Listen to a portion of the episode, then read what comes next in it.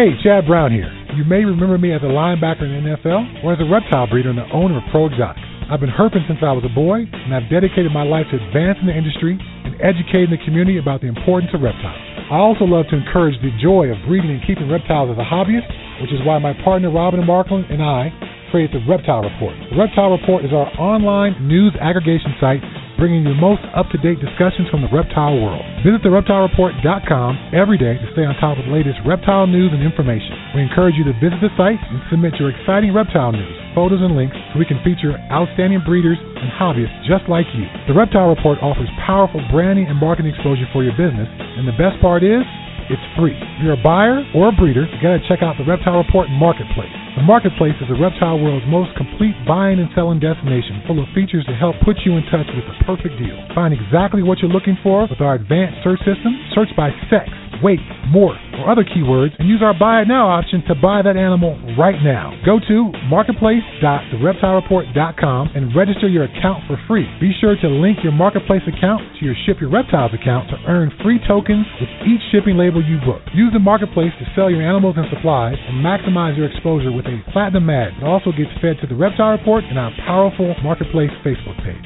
Buying or selling? Use ShipYourReptiles.com to take advantage of our discounted priority overnight shipping rate. ShipYourReptiles.com can also supply you with the materials needed to safely ship your animal successfully. Use ShipYourReptiles.com to take advantage of our discounted priority overnight shipping rates, the materials needed to ship your reptiles successfully, live customer support, and our live on-time arrival insurance program. We got you covered. Visit thereptilereport.com to learn or share about the animal. Click on the link to the marketplace, find that perfect pet or breeder, then visit shipreptiles.com to ship that animal anywhere in the United States. We are your one-stop shop for everything reptile related.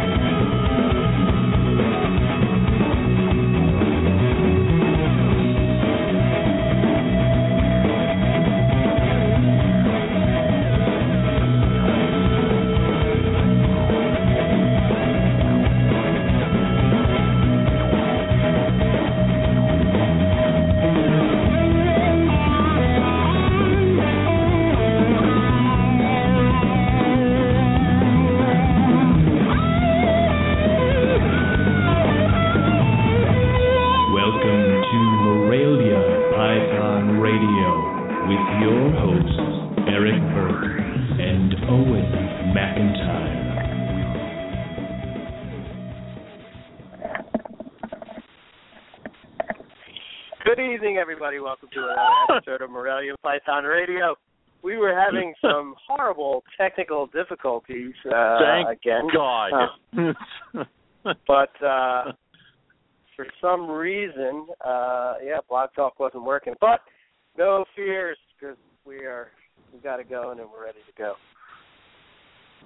Uh, so tonight's episode, we're going to be doing our continued uh, series with carpet python discussions, some of the uh, hot topics and you know things we just see floating around, or things that apply to our collections and what's going on, and some of the pluses and minuses, as you would say. Um, so, what's going on, Owen? How's how's life uh, over at Rogue Reptile?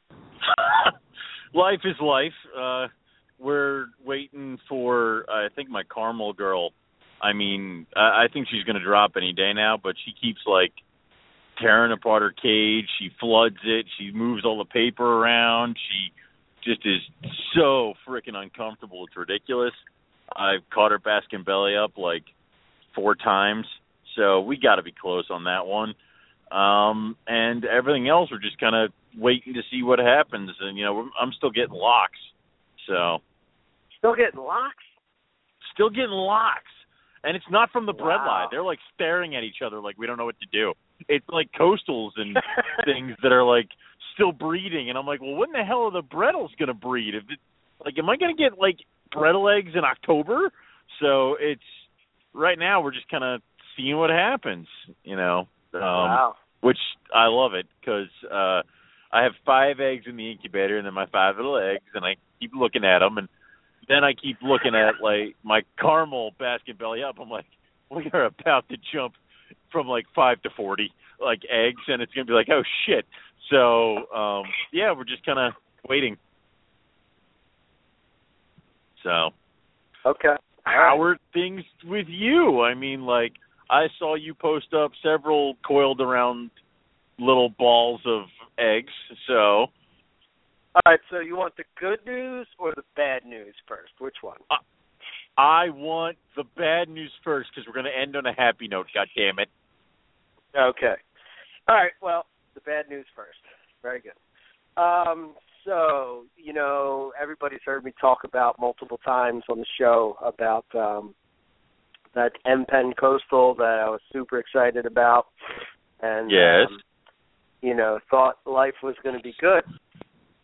Well, uh that was kind of a kind of a bummer of a clutch. Uh, she lays- no.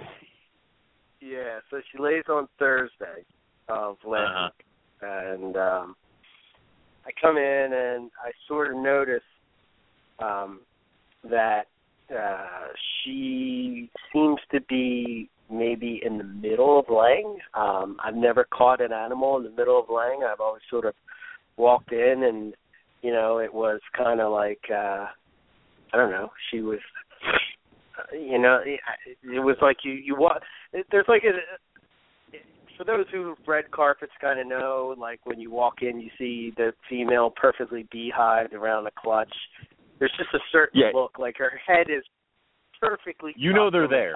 They're like you know, Yeah. even if even if they're underneath a bunch of paper, that that the way the paper is shaped, you're like she's under there and she's hiding something. So you know, yes. yeah. she's got eggs for sure yeah. So, um, I contacted I contacted you that night, but um, you were I think headed out of town. Well, no, you were going to be headed out of town. So, uh, you know, Yeah. I asked you if you thought that was normal. You know, and and Matt said that uh, his girls kind of went maybe a few days before he would be in a panic. You were telling me Right. to get them out right away. Panic. Yeah, I was telling. You Yeah, know? Matt's like, give it a week. I'm like, panic now, and then worry about it later. So it's like, Yeah. it, it's one of those. You know, I've been in the situation where it's like they laid a bunch of eggs, and I've palpated eggs out of females, and you know, uh, what I, my my favorite thing to do now is if she's got some retained eggs, take her and get the damn shot of pitocin. Like my vet, like won't even uh, I he gave a shot to my jungle female last year, like in the waiting area. He just walked out, just shot her up, and then he's like, "All right, good." I paid for the shot, and then we left. I mean, you know, it wasn't like one of those. We're going to come back and we're going to make sure that these are actually eggs in here. It's like, oh yeah, all right, we'll give her the pitocin, and then if she doesn't lay them in a day or two after the pitocin, then we got to start thinking about other things. So, um, my jungle female laid the rest of the clutch in the car on the way home back from the vet. So Yeah, I want to. I wanna get shots wouldn't I go. want to get a little bit about some of your details with that kind of stuff, but uh Yeah. I'll finish uh finish my story and then you know you can tell us Good. you can tell us about that because I I was reminded about that because uh, uh well I, I was reminded about that I'll tell you how the story progresses so I figured you know I kind of maybe met her in the middle maybe she's taking a break I don't know if they take a break or they don't take a break I'd imagine that They do. they do I you know I, I would mean, like- imagine that depending on the size of the clutch, yeah, they do. If it's five eggs, they're probably going to do it all in one sitting. But if it's like thirty something, maybe they'll take a break halfway through. It's tiring work, I'm told. So I'm sure it is. You know. Uh, so I kind of like I tucked her in, and I figured, you know, I'll check her on in the morning, and that'll be that, and we'll go from there. So the next morning I come in, and she's kind of like tighter around the clutch, but I can't. I, I can tell that, you know, she sort of has uh some. It looks like there's an egg right at the vent. Um, so I figure, let me go to work. I'll come back. Let's see if anything has progressed, and if nothing has progressed, then I'm going to have to take action. So uh, I came back, and now this is Friday. Now Right. I know that you were gone because I had messaged, you know, in our in our group message, and there was no response. So in a panic, I call Rob Stone, and uh, you know, I'm like, Rob, have you ever done this before? What do I do? Because I pulled a female out, and she has quite a number of eggs. Um, yeah. Did you in, did you palpate those? You palpated eggs out of a female, or did you or did you have me do it?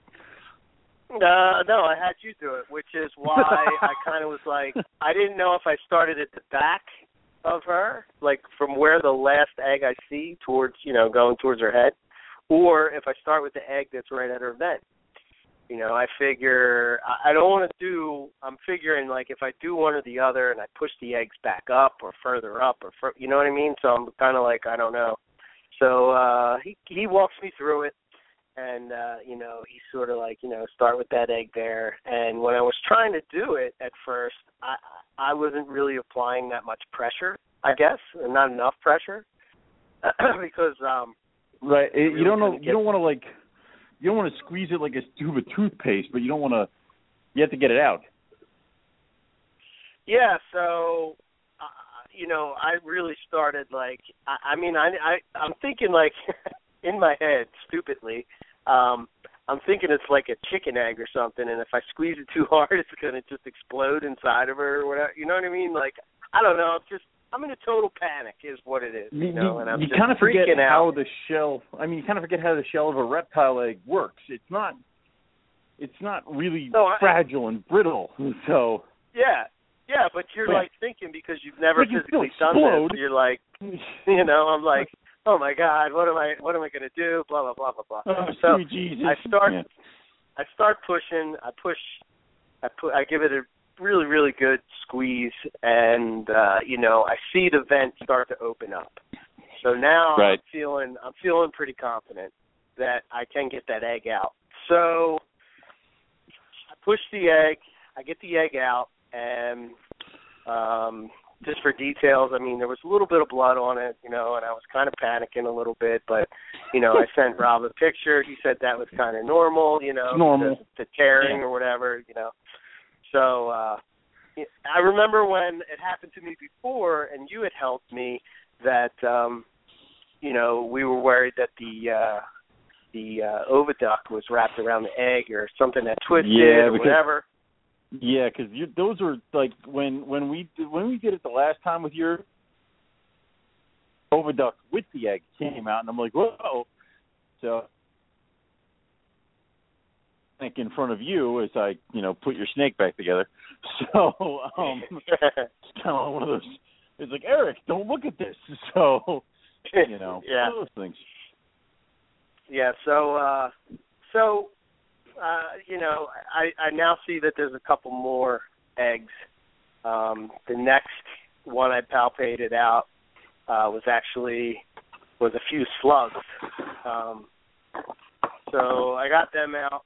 Um and then behind that as I'm trying to push the furthest one that was you know the furthest one up the uh towards towards going towards our head um you know, then of course a whole bunch of shit comes out, which was, you know, that was that was fun.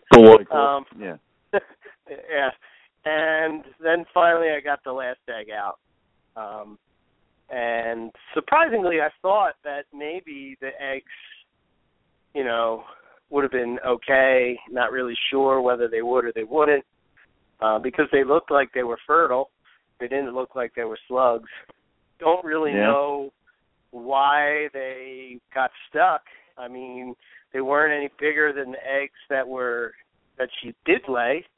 Um you know, I don't know. It's uh, it's one of those things. Well, I put them in the incubator, but that ended up going bad.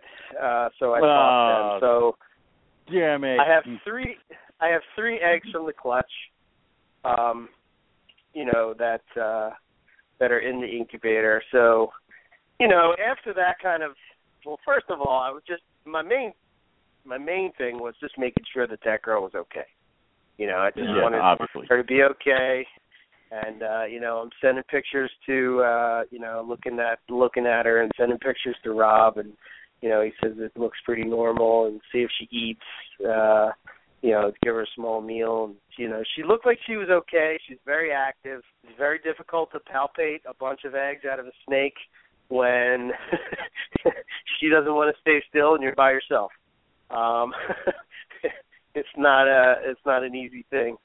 Um you know, I don't know. Maybe, do you run to the vet in those ex- experiences? I, I mean, I don't really know. I don't know if I did the right thing or I didn't. But you know, you have a limited amount of time before you know those hormones shut down, and basically you can't get Mhm. those eggs out.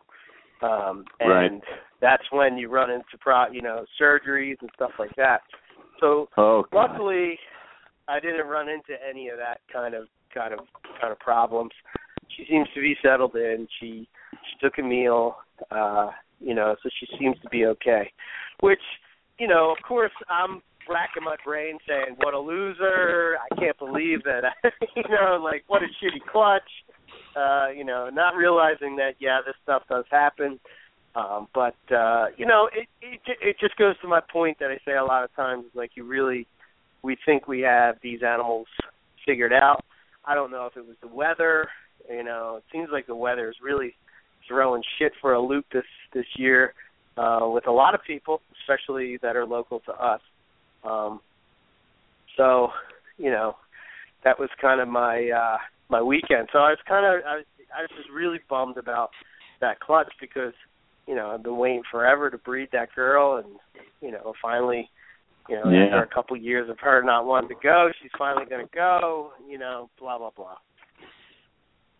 So then, um the other Right. day, the other day I come home and sure enough, there's my citrus tiger girl, and uh she was the one that was bred with the albino girl.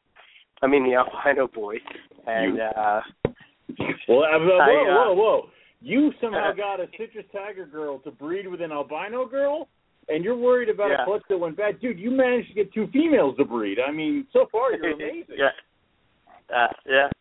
I'm uh I'm doing pretty good. But uh I got 17 eggs out of that clutch. Seventeen. Um That's a monster. and this was the for you. girl girl that laid one egg. you know what I mean? She's the she's the one egg the one egg girl. Um Sixteen but, uh, more. I So far def- we're improving. yeah, I de- and the the clutch was perfect. Um so, you know, that's uh that was a that was a good thing to have after such a defeat, you know, of uh with the uh with the I, I mean, what causes that? What's your thought? I mean, what do you think? What what is the reasons of why? Is it just a fluke? Is it something uh you know I don't know, do you have any thoughts? Like why should this happen all the time? And I don't see it happen to a lot of people unless they don't talk about it, but I feel that you have to share the good with the bad because I don't think that uh you know you know people people have this I think people have this idea that like in the herp world that like you know these people that are professional breeders and have been doing it for a long time they're like magical and stuff like that you know what I mean like they never have any Yeah, bad no. things happen and everything is always good. Yeah. yeah No, no, no, no, no. Everyone has the same problems. Just like how everyone has had an interactions with mice. No one likes to admit it. No one ever says it. And if you're the person who's standing at a reptile show on top of a table screaming that you've never had mice before, you have mice right now. I mean, that's how that works. Is you know, everybody knows, nobody talks about it. Just like how everybody, the majority of people have had respiratory infections. The majority of people have had, you know, babies drown in the egg or hatch from the egg, get into the substrate and drown there. Um, we've all had that one baby that never really gets going and eats and dies. I mean, this is just kind of how it goes. We've all had escapees. We've all had that one time where or you or somebody opens the door to their snake room and there's a snake sitting in the middle of the floor like, "Oh, hi. I'm not where I'm supposed to be." So it's like sicknesses, RIs and things like that happen. And uh, in your case with like the egg stuff, the retention, Uh, I remember I had my Right. caramel female that overshot her pre her her lay date by like 50 days. it's like this is getting a little freaking ridiculous. So how many um, days? It was then 50 days. I, I, I'm sorry, it was I thought it was it was because you think she shed and I marked it all down and then like a month after when she was supposed to lay was when I took her to the vet and she Uh-huh. actually got the shot and laid the eggs. Yeah. So Wow. it was like yeah, that was the one that I was. like that. Yeah, that that was the one that I was curious about. As far as isn't that the one that you took to the to the vet that you know they gave it the shot. I've she taken- laid the clutch, and uh, the clutch all hatched. Yeah, I've I've taken two females to get pitocin shots. One was Venus, and Uh-huh. it was her first clutch, and Right. she wouldn't freaking lay them. She just wouldn't lay them, and I I wrote down the timing of the prelay, and I don't know, like it, sometimes I imagine this stuff gets, you know, wonky, where like oh it sheds and then it'll lay. Like I've had females lay, and I've never seen a prelay shed. Or in Venus's case, I had a snake lay way after when it should have laid. So um I was worried about her and I did everything to like I put her in a cage, I put mulch in the cage, I put mulch and moss in the cage. I did everything I was supposed to. We took her to the vet. The vet did uh ultrasound and he goes, Yes, they're all in there. I'm like, Okay. So we gave her the shot of Pitocin, and this is uh he said he uses it a lot for birds because apparently egg binding in birds is like so common it's ridiculous. So Really? gave Really? it a shot. I took her home. Uh, uh, apparently, like you know, with macaws and things like that. And you know, you imagine having a hyacinth macaw, which is like this really expensive bird, and she dies or has to get spayed because it's egg bound. I mean, that would kind of suck if I was trying to do that breeding wise. But Yeah. anyway, uh, Doctor Adam, Adam Denish, who you know everybody in the Philadelphia area who cares about their reptiles goes to, um, Mhm. Gave her the shot, and he's like, "All right, 24 hours. If you don't see eggs, bring her back because we may have to do, you know, we may have to spay her and go get the eggs." And this is, you know, Venus's first year of caramels, and this is a caramel tiger clutch. It, I didn't get to play around with super caramels, and I'm like, "Holy crap! This female that I like based all my breeding projects on."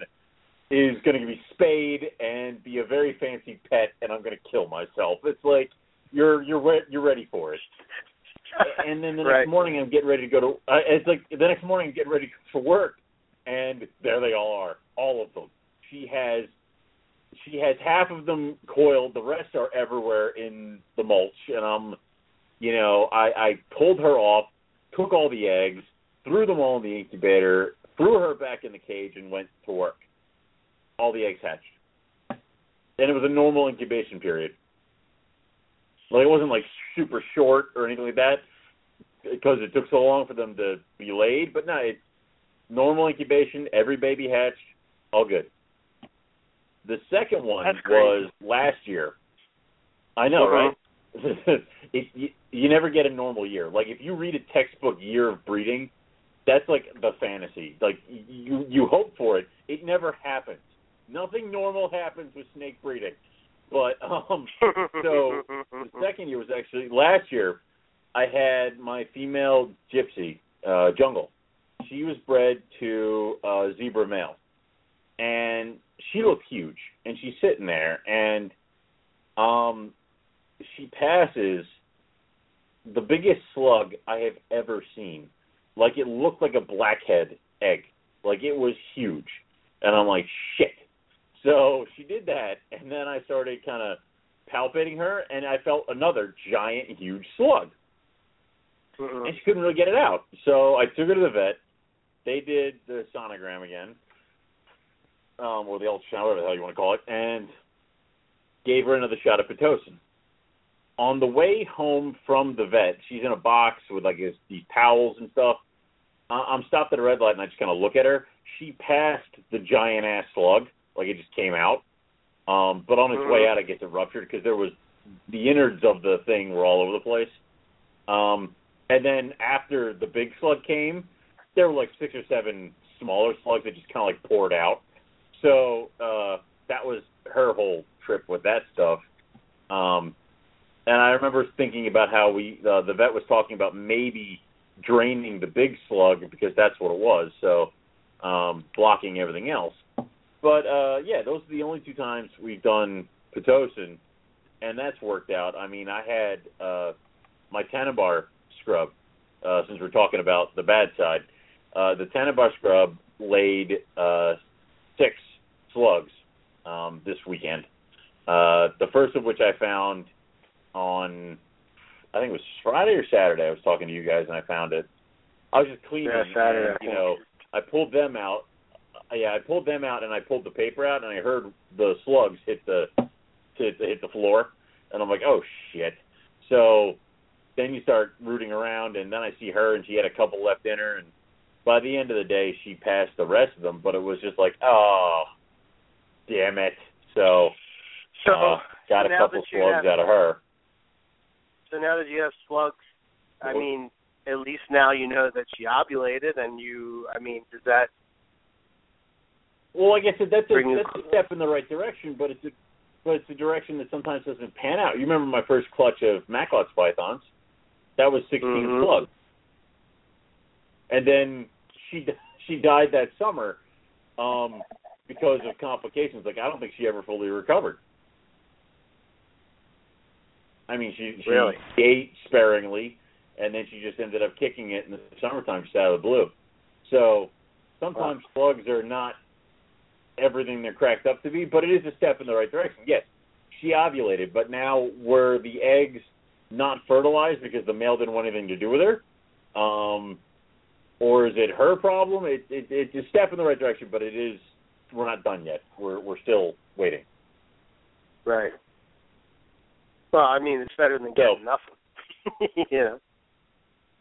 That is true. Yeah, but you're almost like if we, if I got nothing, then it'd be like, all right, well, next year. But now it's like, God damn it, so close. It's like you know, it's like you with the with, the- with the postal clutch. It's like, wouldn't you almost have much rather preferred just to not have anything? Yeah, you know, I guess from the female's perspective, uh, I mean, she like wasted all that energy and and, and you know to get slugs just seems like uh And nutrients You to make slugs. Yeah. Yeah. But you know, I guess on the other side of it, when you're breeding a species like Tanimbar pythons, which are very hard to breed in captivity, you know, I, I, that would make me feel like that maybe I'm on the right direction. So now, what do you do in that circumstance? Do you bail on the project, or do you do you stay with it? You set them on fire. Um, what uh, what I did is I um You're setting everything on fire. I- the bo- Everything the on bowling fire. carpet. Everything. the cholines, yeah. You're like, Yeah. look at cholines. I'm like with fire, and that's all I that's all I said to you. So it's like um yeah. when, when Which, it by the way- to the the, the Tanimbars, yes. Yeah, I was gonna say, which by the way, um, for an extra dollar, you could probably get a purebred Boelen's python. you know, it's like Thank where did you. that price come from? you know, it's like That is Um, ridiculous. five hundred dollars a year ago, and now you know now all of a sudden it's jacked up to two thousand bucks. Hmm. Do I want a carpet Boelen's python? because it because well, it's maybe big. just a Boelen's because it's really really big. Yeah. yeah. Would I want a dumb? Do I want a watered down version of a car of a of a Boelen's python, or I just want to go get the damn Boelen's python? It's like, duh. Um, but that I think is like, oh, but look, it's 11 feet long. Everybody wants it. No, no, no one does. But um, back to the Tanimbars. I mean, it, it's almost like I, I don't like to quit on projects until I absolutely have to. Like Mhm. if if if I get a bunch of slugs, all right, we're, we're trying again next year. Because you're right, it is like okay, step in the right direction. We're doing something. We're, we're gonna try again next year. And Right. then say next year we get more slugs. All right, we're gonna keep trying. Or we get like two or three good eggs. All right, keep trying, keep trying. You know, it, the only time I would ever bail on a project if like you know the the the female becomes egg bound and we got to put her down. It's like, well, shit. And then I got this boy that's just sitting there. And even then, even then, I probably won't bail on a project. I'll probably do something stupid like, all right, we're gonna buy four girls. This way we don't lose any. So it's like this way, if one dies, we got three others. And then later, when I'm sitting here going, why do I have like eight gold-faced white lips? It's like you know, then I have to figure out what the hell I've done. So it's hmm like right now, do you know I have five gold-faced white lips? I didn't until I counted. So um, I didn't either. it's yeah, there you go. I have I have a small captive bred trio, and then I have two ginormous adults. Because I got the adults because someone said they were six feet long. Guess what? They ain't six feet long. I was lied to. So um, back to having monstrous gold faced white lips. I don't want anymore. Um, so it's just like it, so again. I I won't give up on a project till I absolutely have to, and even then, it's difficult to ditch on something you really really want. Um, like I want Macklot's pythons. I really do, and I will get them. God damn it! It may take me several years, and I also want black-faced white lips and other animals. Dude, we haven't even gotten to. Can you imagine what I'm going to be like when the rough scales are old enough? God, Ooh, that's going to be a rough season about that. for you. is going to be a terrible season, horrible season. Don't you hurt each other? I'm watching. It's like you know they're they're why didn't the rough scales breed? Well, they got really really weirded out by Owen watching them constantly. So Yeah. Uh, so yeah, I mean, I have another clutch for myself. That's uh, any day now. The albino, the ocelot jag egg. Um, right, and that was Which that. I'm pretty- Is that it, or do you have? Um, there is one more. I have. So what I did this year was, I uh, I bred a albino. I bred the albino to a citrus tiger, and then I bet, bred the albino Mhm. to the Ted Thompson tiger, um, which is basically a high contrast Queensland tiger.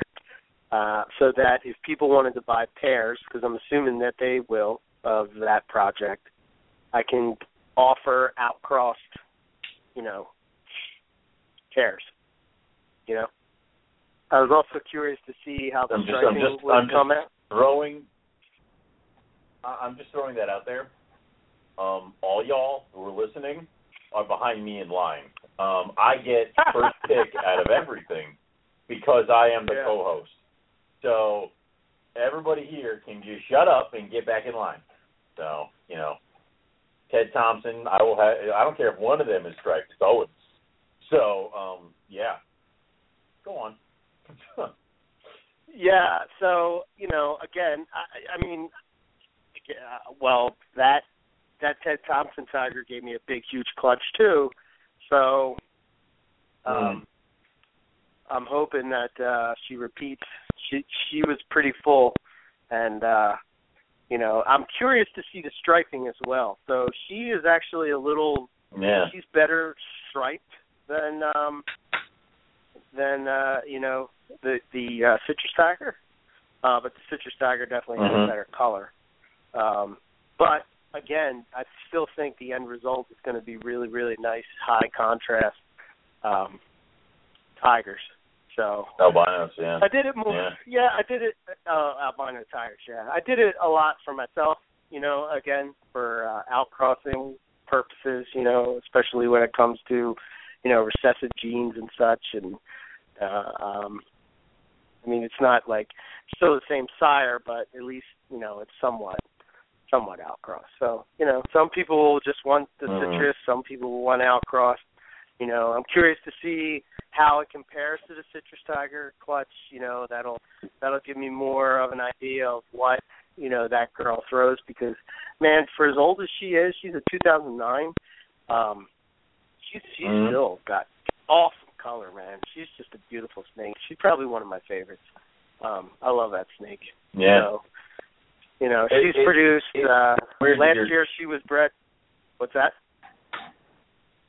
No, I mean it's weird that we're like, you know, you're we're getting ready to roll on eggs, and like I said earlier, I'm still getting locks. So it's yeah, I kind of, I kind of just put the, you know, I had some females that were on the fence. I just kind of stopped trying, more or less. You know, maybe that's good, maybe that's bad, but I just, Right. I don't know. I figured let's just call it a season. I got this, these clutches. I really am you got trying your to animals, like, you got your clutches. Yeah, I'm really trying to get the albino into a bunch of stuff because I really think when it comes to, you know, the actual morph, um, you know, look, the the thing that gets everybody's attention time and time again is the albino. Um, so if you can get an albino Right. with crazy patterns and stuff like that, or maybe selectively bred contrast and stuff, you know, you know what I mean? I think that uh, that more people will be into Well, it. Now, I mean, Uh, is Mike Curtin going to tackle you and take like uh, if you produce an ocelot, a really good looking ocelot jag het albino, like is Mike Curtin just going to like appear at your house and like take it? I mean, like is that how Well- that's going to work? I mean, Well, from what I understand from Mike, he's not really a fan of albino stuff, you know. So yeah, I, but can you I imagine know- an I- ocelot jag albino? It's going to be sick. I think that people don't understand the Yeah. potential. It's going to be nuts when that hatches out and is like an adult. It's going to be like, what the hell is that? you know. So Why I know. yellow burn my eyes? Is like it, yeah, there's here's the here, here's something to it. So, picture. uh, think think of Bill's yes, crazy ocelot zebra jag. You know what I mean? Yes. Think of all those That's it. colors that are inside Yeah. the saddle and all that. Now think of it as an albino. It's gonna be crazy. with white on it. Oh my god! You know what Yeah. Bill should do is take So- his animal and like attack it with a can of spray paint. This way we can know kind of what it's going to look like. No, yeah. All right. So. so uh yeah, I got that clutch. Let's see what happens with that. I'm curious to see if they pop out ocelot. You know, I I know Darwin has never been Well, mixed into in- that that mix. So Well, do you remember what what was the clutch that that Mike actually brought to Carpet Fest last last year? That high expression ocelot, like those. that was ocelot even the non ocelot. Yeah, even the non jag looked freaky, crazy, kind of awesome. Yeah, that was insane. That clutch was insane. So Yeah. I don't know. Should be cool. Very cool to uh very interested to see how it goes. And also because my ocelot jag is from Paul. So um not Mhm. from Mike. So although believe it's the same thing from the same line, but you know, we'll see uh see what happens. So should be cool. Um So, yeah, and then that's all I got going. so I'm, Next year I'm, I'm gonna have a bigger season. I'm good. Next year you're no, gonna was do what? say, yeah. Well, I mean, like I said, I kind of, I kind of backed off. Um, you know, Mhm. I, you know, I'm a, I'm a slow grower. I'm a slow, slow at raising animals up. We'll get into that later, type of thing. And uh, you know, I just, I'm not in any rush. What the hell is that? Are you honking at somebody or something? No, I'm not. I, we weren't able to get prepared. My phone's not on. My I need to turn my phone off of vibrate. People are. Met, it, it, Do that. continue talking. Damn it, Jesus. I can't. A goddamn Anyway. horn keeps beeping in my ear. No, well, you know, there's there's several times where you don't turn off shit and it pings. All right. How come when I do, we Uh. stop the show and talk about it? exactly. Anyway. um so yeah next year i'm hoping you know to i'm hoping we have a better we have no el nino and you know it snows yeah, a please ton stop it. and you know so please, please stop the know. weather. Just make it normal, please. So yeah it, it, it's it's just it's one of those things. I mean, like I'm staring down uh the caramel clutch, which is caramel to caramel jag. That's any day now. Um, the high con tiger with a red tiger, they're breeding like crazy. Um, the caramel jag to the caramel tiger were breeding, but they kind of stopped. Um, the olive pythons, I don't know what they're doing. They're kind of just like, we'll cuddle now. No breeding. Um, the red ta- red jag to my high con female, they're breeding like crazy. Uh, God, what else is the granite and the high con jag aren't breeding, but I'm going to tag him out and put the tiger in there because the tiger apparently will breed with a piece of rope. Um, and the uh, God, I think we're staring down like, and that's not even talking about animals that aren't here.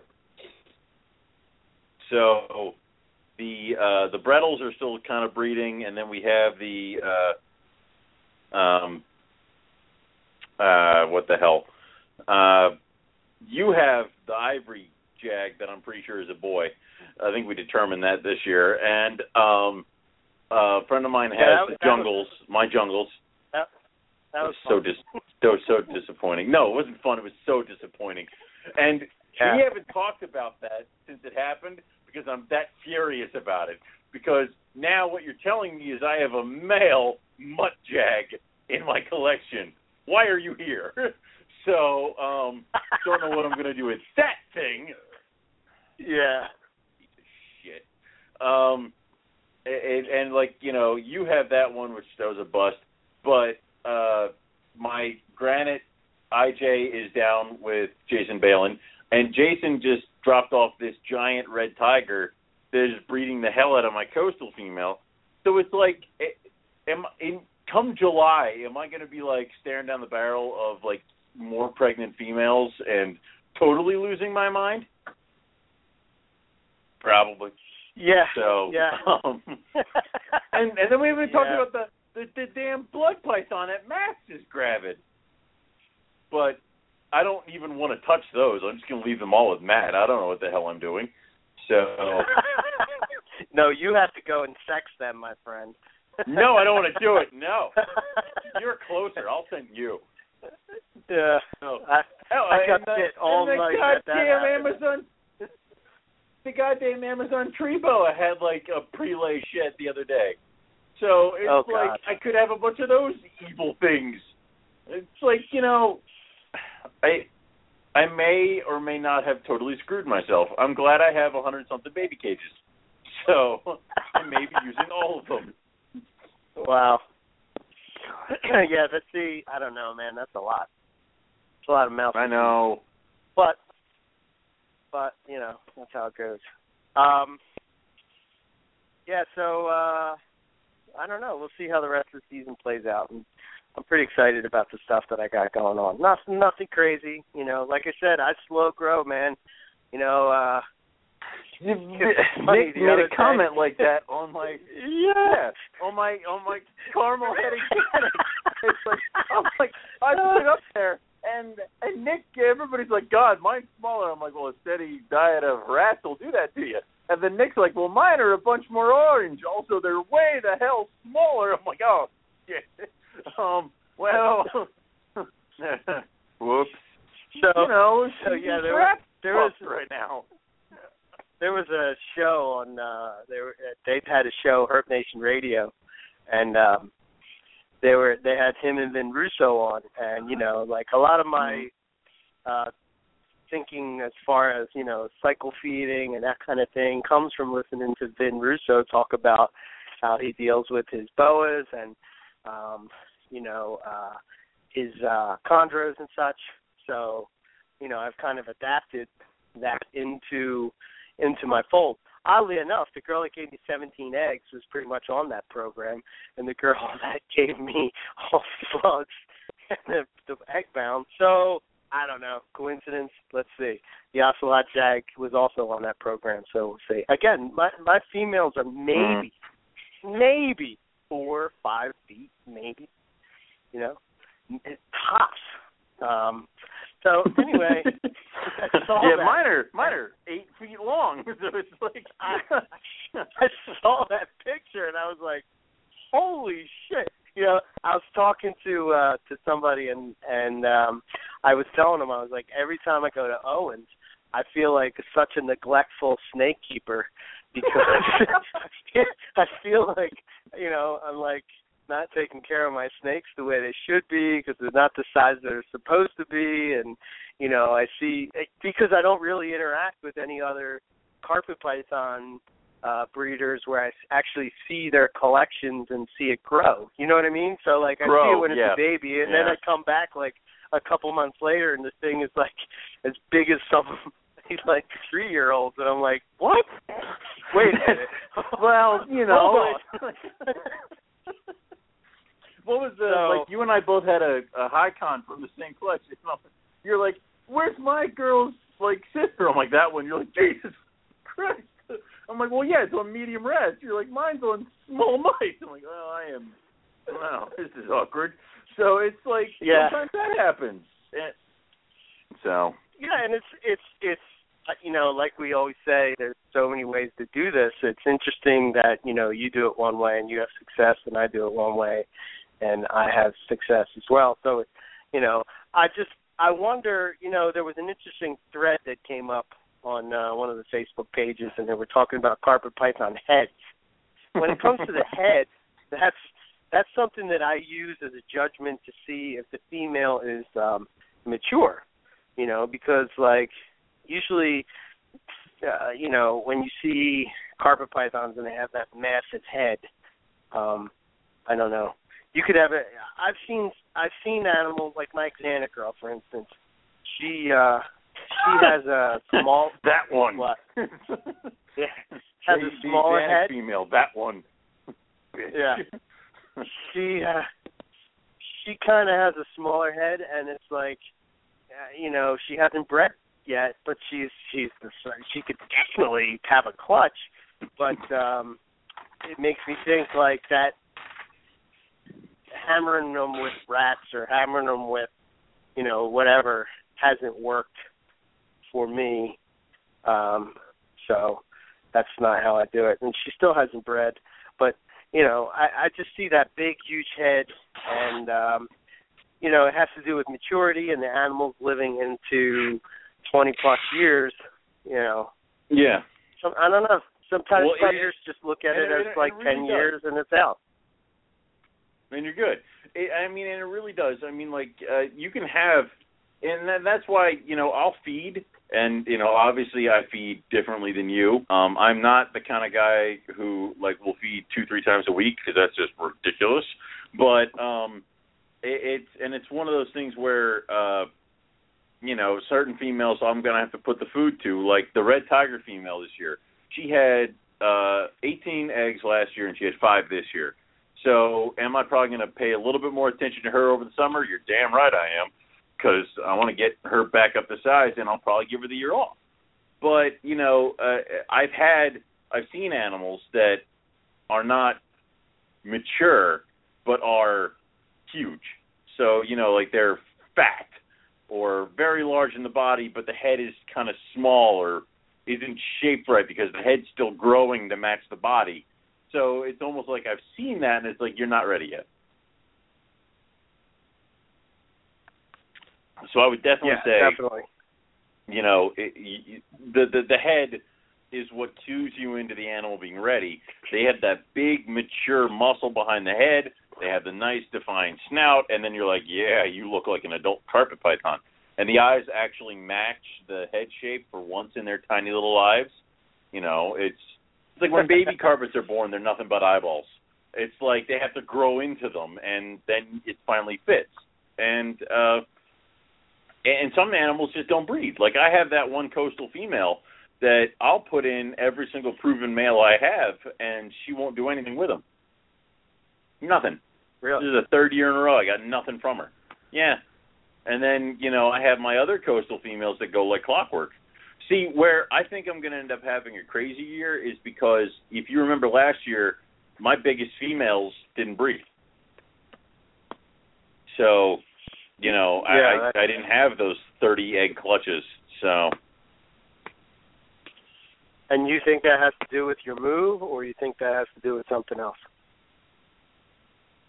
I think it has to do with the move one, uh, because when we moved in December, that was kind of like prime time. Like that that seems to be when Venus, uh, my caramel female, breeds, because uh, the caramel jag male was in with her around December, and they were breeding like crazy.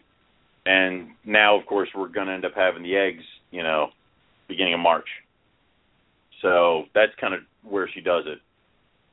So Right. by moving in December, we kind of threw her all off. Where Trinity went wrong is I didn't have a male for her, so you know she just never bred with. I, I had one male I was trying to breed her with, but he was kind of on the smaller side, so she didn't want anything Uh-huh. to do with him. Um, so that's yeah. kind of where we went that way. And then with some of the other females, I like the Hycon female. I still was under the impression that was a boy. So the reason it didn't breed is because I put it in with a girl, and it's also a girl. So those will never get you eggs. So Right. I corrected this problem though. okay. Okay. Cool. Um, so we can talk about. There's two things that are quite controversial, I guess, that uh, we could talk about. One would be uh, we could Do talk tell. a little bit about. Um, do you want to go with topic two? Choose, Owen. Wait, wait, there were wait a minute. There were, but there were a bunch of numbers in between two and six. I'm confused. All right, well, whatever. Um, let's go with topic six. Six. Okay, so today Yeah. on the Morelia Pick of the Week, um, there was Yeah. a post. um, I was hoping this was it. Yeah, and on that post, I talk about the red jungle morph, and um, well, did Uh, you Will see what started that? Uh, well, yeah, Will uh, Will Bird has um, um, a uh, three um, jungle carpets Three of them, yeah. that he's calling a new morph, and uh, he basically put the project Mhm. up for sale for seventeen thousand five hundred bucks. Um, he was claiming that this jungle is um, basically uh, the one that he put up, which I don't know. There was a lot of people on there that were hating and said that they didn't like it and didn't do nothing for him. I think it's a pretty cool looking snake, man. You know, I, I It's I very pretty. it. Yeah, I mean that's that's Yeah. cool, man. I I don't know, And- but and, and a lot of people and a lot of people tend to forget. Like I, like, I didn't realize that a lot of people either don't know the origin of that of the of the founder animal, or completely forgot, or don't care. It's like because a bunch of people were screaming uh, diamond hybrid or this that or the other thing, um, and, and it's just kind of really weird. I saw the founder animal as a baby at the Hamburg show where Will Bird bought it.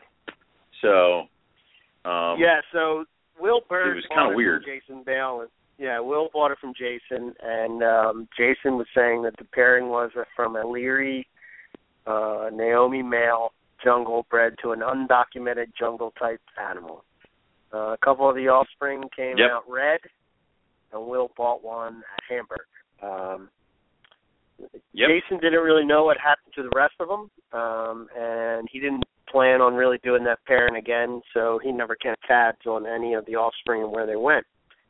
Um, crazy thing is, is that Will, I guess, took that male, or I guess it was a male, right, and uh, raised it up. I think it was, a, it was a girl. It was a girl. Okay, so he bred that. It was a girl. Um, and uh, he produced the same thing again. Uh, then he bred the well, red. it's funny because when it when it grew up, it it it kind of almost resembled a normal jungle when it grew up. Yeah, it looked like an like an ivory. I think I put the picture over there on the uh, on the on the thread. Yeah, uh, because I went to his website. it, it and, didn't uh, look like it did when it was a baby. Yeah, it looks very ivory-ish, or it looks like what I would say a red coastal sort of turns into as an adult. Um, hmm Maybe not, Mhm. maybe not exactly the same, but uh, it reminds me of, of that look. It was Pretty very damn like, close. Yeah.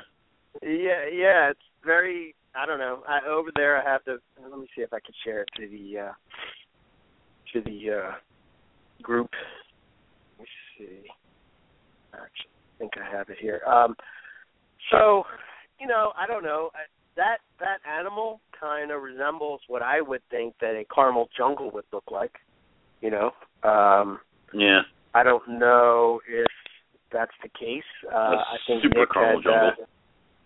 yeah, Nick had got on there and more or less said that uh, he didn't think so because of the uh, timeline of when um, right. come into caramels had come into the states, which yeah, that that makes sense. Um, uh, so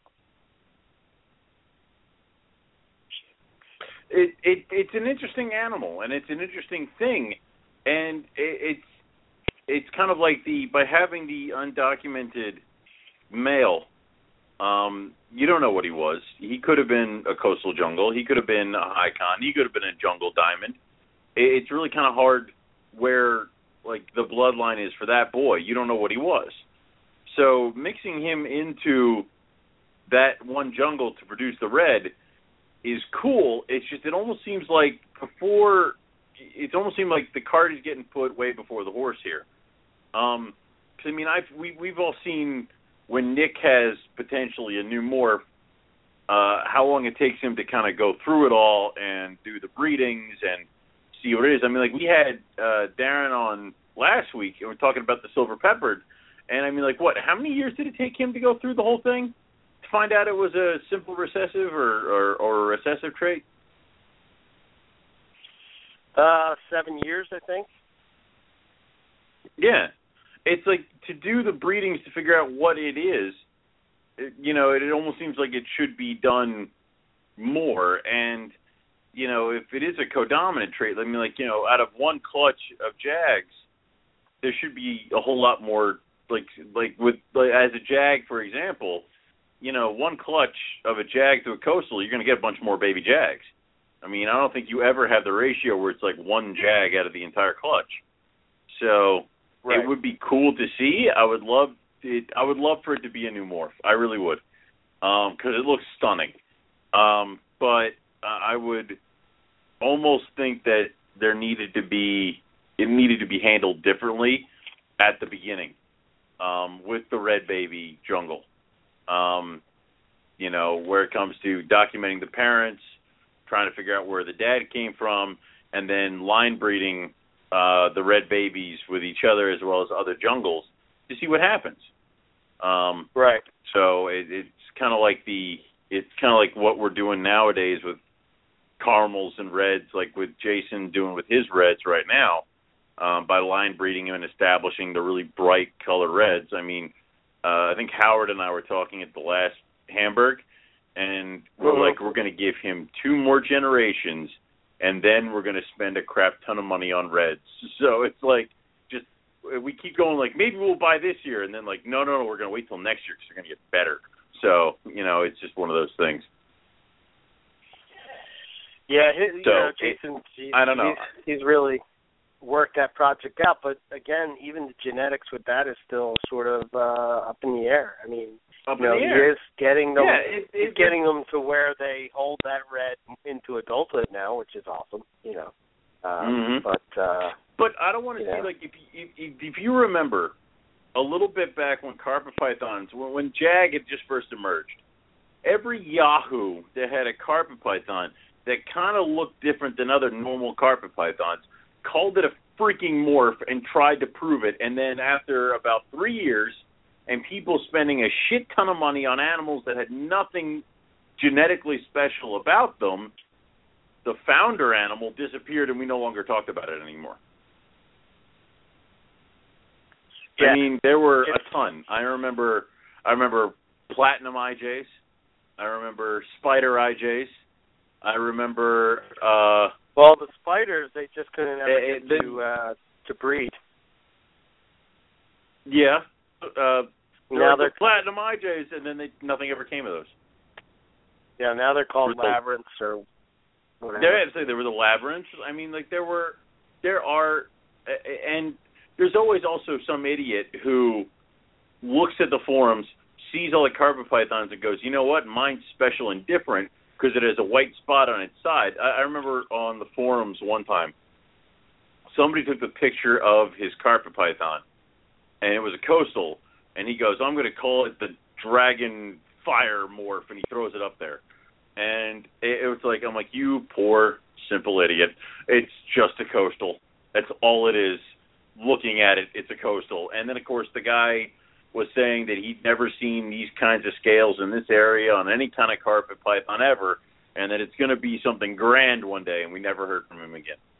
So it's, you know, there's a lot more that goes into establishing a morph and making sure it is something that is reproducible, and, and that's just kind of the way it is. And also, I know that it's a gorgeous animal. They're gorgeous animals. It is a gorgeous morph, if it is a morph. But seventeen thousand dollars. Holy well, crap! I think, uh, yeah. I mean, a project is only worth what people are going to pay. Um, you know, well, here here's the thing when it comes to that kind of thing. If you can't prove that that animal is is quote unquote pure, um, then you're going to lose uh, a, a good chunk of people that you know are not going to purchase that animal. Um, when Well, it comes to the more things and like new things that are proved out or not proved out, and they can't say that they're pure, you know, to me, that's one of those things. Like, yeah, I'm never going to sell this as a pure jungle or a coastal or something like yeah, that. But shit, man, I can breed it with uh whatever and, and you know produce some crazy whacked out carpet. that's Uh, the thing is trying trying to advertise this as a pure jungle morph may not be the right way to go. You could always just call it a red line or your line of carpet pythons. Just, just throw it out there as that, and then try to market it as that and sell it that way because you can't prove out that it's pure jungle. But when, when imagine if you spent imagine if you spend the seventeen thousand dollars on those animals, and you chuck them together and you breed super to super, but you do not get the animals you're expecting. Yeah, that would kind of suck. So that's where, like, okay, so I'm in a similar boat with poison ivy. You know, I have this melanistic IJ. I mean, Mhm. for all intents and purposes, she looks like, you know, when you see her in person, you definitely get the feel that uh she is, uh, you know, that that's somehow genetic. Uh looking at her offspring as I grow them up, uh, you know, I'm starting to see They're getting all these things that- areas. Yeah. Yeah, I mean, like their whole entire head pattern is a solid black head pattern You know, I, I don't know. They're changing sh- each shed. Is it something similar to what, uh, like the IMG gene in boa constrictors, where as they age, they increase in melanin? You know, is it something like that? Is it something that you know because carpets go through, especially IJs, go through a change from when they're red babies and as they mature? You know, is it something along those lines? Uh, is it something that's recessive and these are just visual markers and I'm going to breed them back? I don't know. That's why I haven't sold any babies. You know, um, that's why also I have to not breed crazy amounts of carpets because I have to hold those animals back because you know of the project. The problem Right. the problem that I have a little bit in defense of Will is that he he clearly there's something going on. I mean, this There's was the something flack really that cool going on. Yeah. yeah, this was the flack that you know when the red coastals first came out. You know, the people that were anti-red coastals sort of did the same thing. You know, like They oh, did. if you go back and you look on MP, you know, you can see threads where people were like, you know, it's just like uh any Morelia. They go through ontogenic color change, and that's all they do, and the babies hatch out red, and then they turn into normal adults. You know, and then there were people say no, no, and then there would, you know, they would go back and forth. It is genetic. It's not genetic. Well, you know, I mean, when I look at my red jag and my red tiger and my red coastal, all from Balin, it's hard to say that that's not genetic. That there's something But not that there's something going on there. It's funny though when you look at like the first like I have an 08 red jag, and it's like looking at him. I'm like, there's nothing red about you. But it's like looking at the red tigers because I have red tigers from 08 around that time as well. Again, and but then looking at the red tigers that Balin is producing now, like uh, with eight years worth of line breeding into these things, it, it, it's yeah, stunning. that's so so that's where who's to say that- confusing, though, exactly. But who's to say that? because he with- has with two Will's different animals. types of reds. I know, but who's not to say You that know? with Will and these animals, that with a little bit more breeding, like involving the supers or whatever he wants to call them, as well as the other non-supered animals, like is that eventually going to be a line that people are going to be com- totally impressed with? It possibly could be. It could be polygenic. definitely It could be. be that kind of thing. Yeah, you know what I mean. I don't and, know. And those super animals, or whatever he wants to say that they are, I, I'm I'm calling them super. I know probably every time I say it, somebody's like, "It's not super." Thank you for yelling at your radio, but I can't Yes. hear you. Also, we need to find a way for you to know what I'm talking about. So, the super animals, they're gorgeous. They're they're they're bright. They have some killer colors in them, and I would love to see them when they get older. I mean, because it doesn't seem those look like pretty, you know, well-established animals, and it doesn't look like the colors kind of faded away at all. So that would be awesome to see mixed with other things. But and I don't know if So- uh, Will's just trying to get the project out the door because he's had his fun with it and he wants it gone, or if he has a bunch of them, he's trying to get these three out the door for a good price. Um, a- Well, and, he clearly says. I mean, that's one of the things he clearly says in the ad what his purpose is. You know, I know there's a lot of people that are saying that you know maybe he's trying to do this or that Find or whatever. I, I know. Yeah. I, I know Will. You know, um, No. I, I I like Will. I think he he's Yeah. a he's a cool guy. I think he has uh you know he has a ton of snakes. So you know, I just think that like maybe what you know, I think like there's a when it comes to genetics, there's sort of like this um what people say, what people mean, and you know what is the real thing that's going on. For instance, I I'm thinking out loud, so I may I may jack this up, but when we talk about polymorphism, right, and polymorphic genes, right, the best example in carpets is, is striped, right? Yeah, yeah, Okay.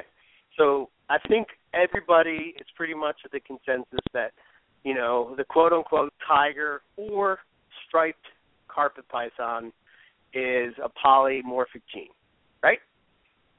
Okay. correct. So let's say that you line breed for yellow. All of a sudden, that's not genetic.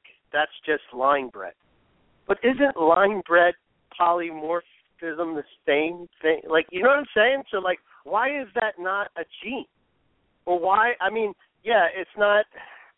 It's not like uh, albino where you can get these, you know, consistent, predictable uh, results you know, because obviously with polymorphism, there's there's many genes that. Am I saying that right? Polymorphism? Yeah. Okay. I don't know. Uh, yes, yeah, Um, well, yeah. I, I hope so. um, Please, um, uh, all your emails at info at moreliapythonradio.com, and we will retract all comments that we're making right now. Right. So my thought my thought is is that like okay, so let's just say for sake of argument that that this along with red, along with these things are all polymorphic traits. Okay? Um Uh.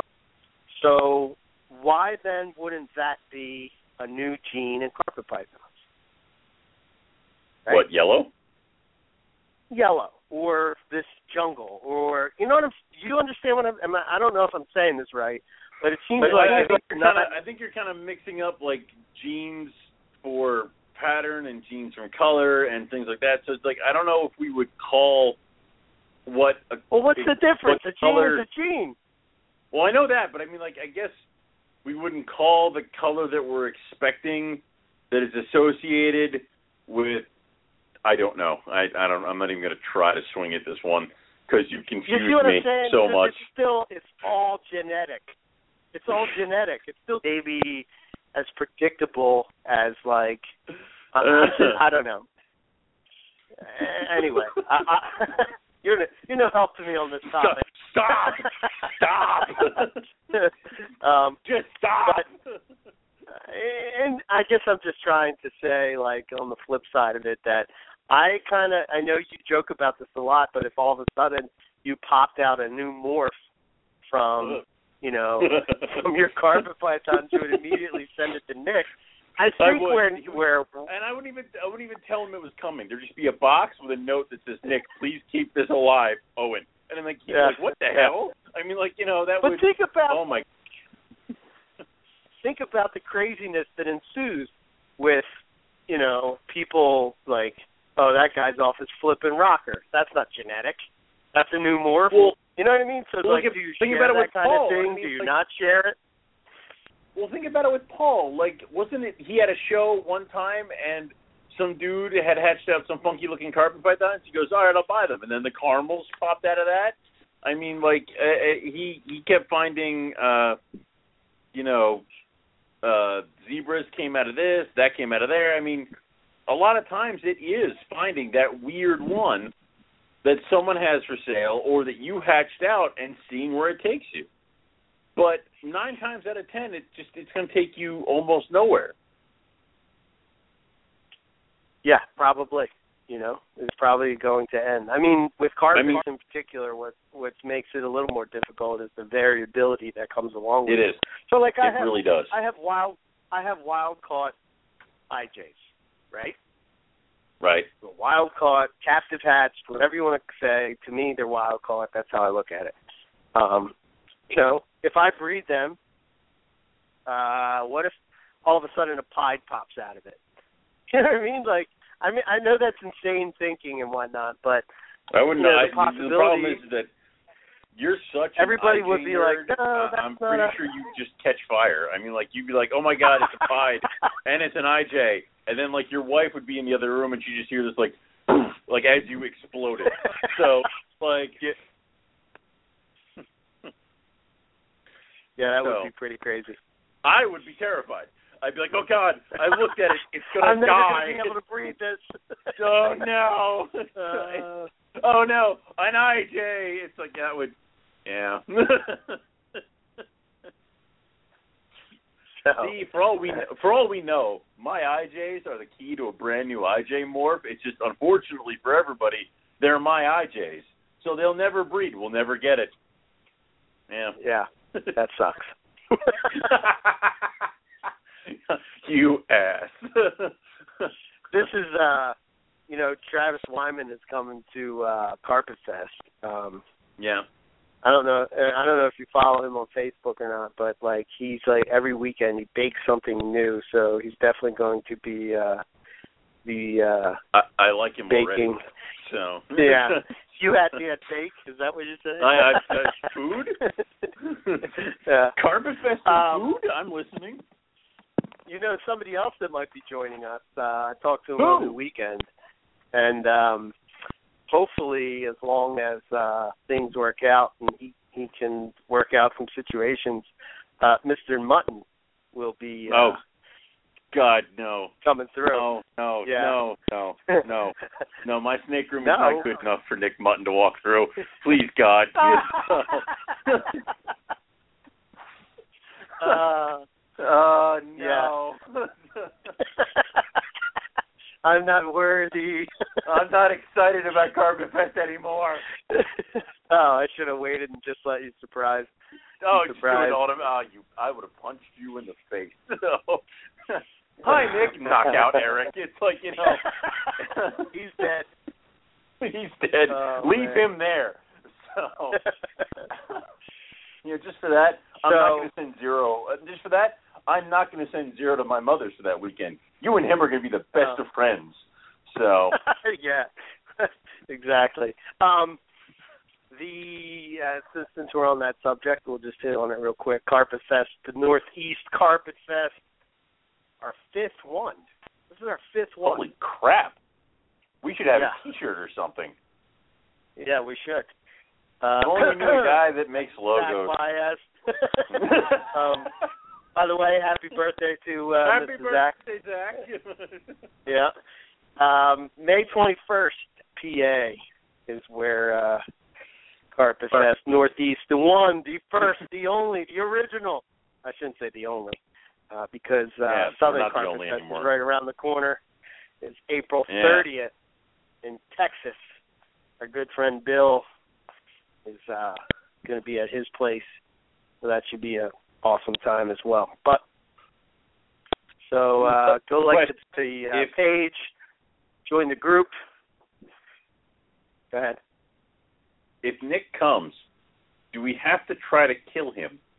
Because at Why? the Northwest Carpet Fest, they, they they seriously try to murder him every year. no, I'm under the uh um he he can he gets to lay back at our carpet fest. Okay, so we're mean, not going to try to yeah. kill him. All right. No. he gets to relax, chill out, you know. Have some fun. Whatever whatever his fun is entails, you know, I don't know.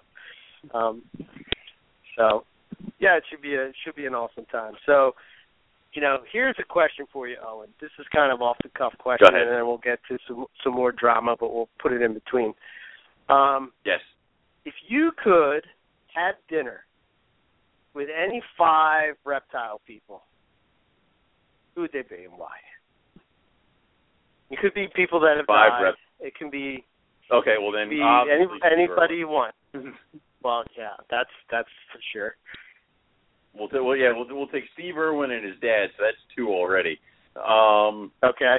It, you know, uh, mhm. so we got those two people. Um, see, the problem is I would fill it with like, you know, it'd be like Trooper Walsh, Eugene Bessette, Steve Irwin, Steve Irwin's dad. So that's four already, and then you know, uh, somebody else in there. Hmm. I'll bring you. You can come. So it's Eric. So we have Eric,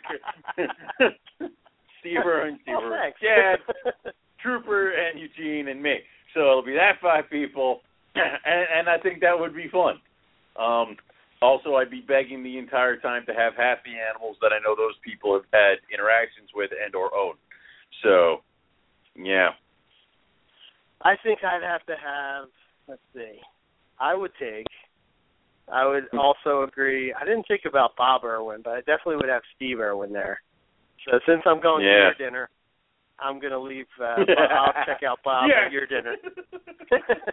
but uh definitely Steve.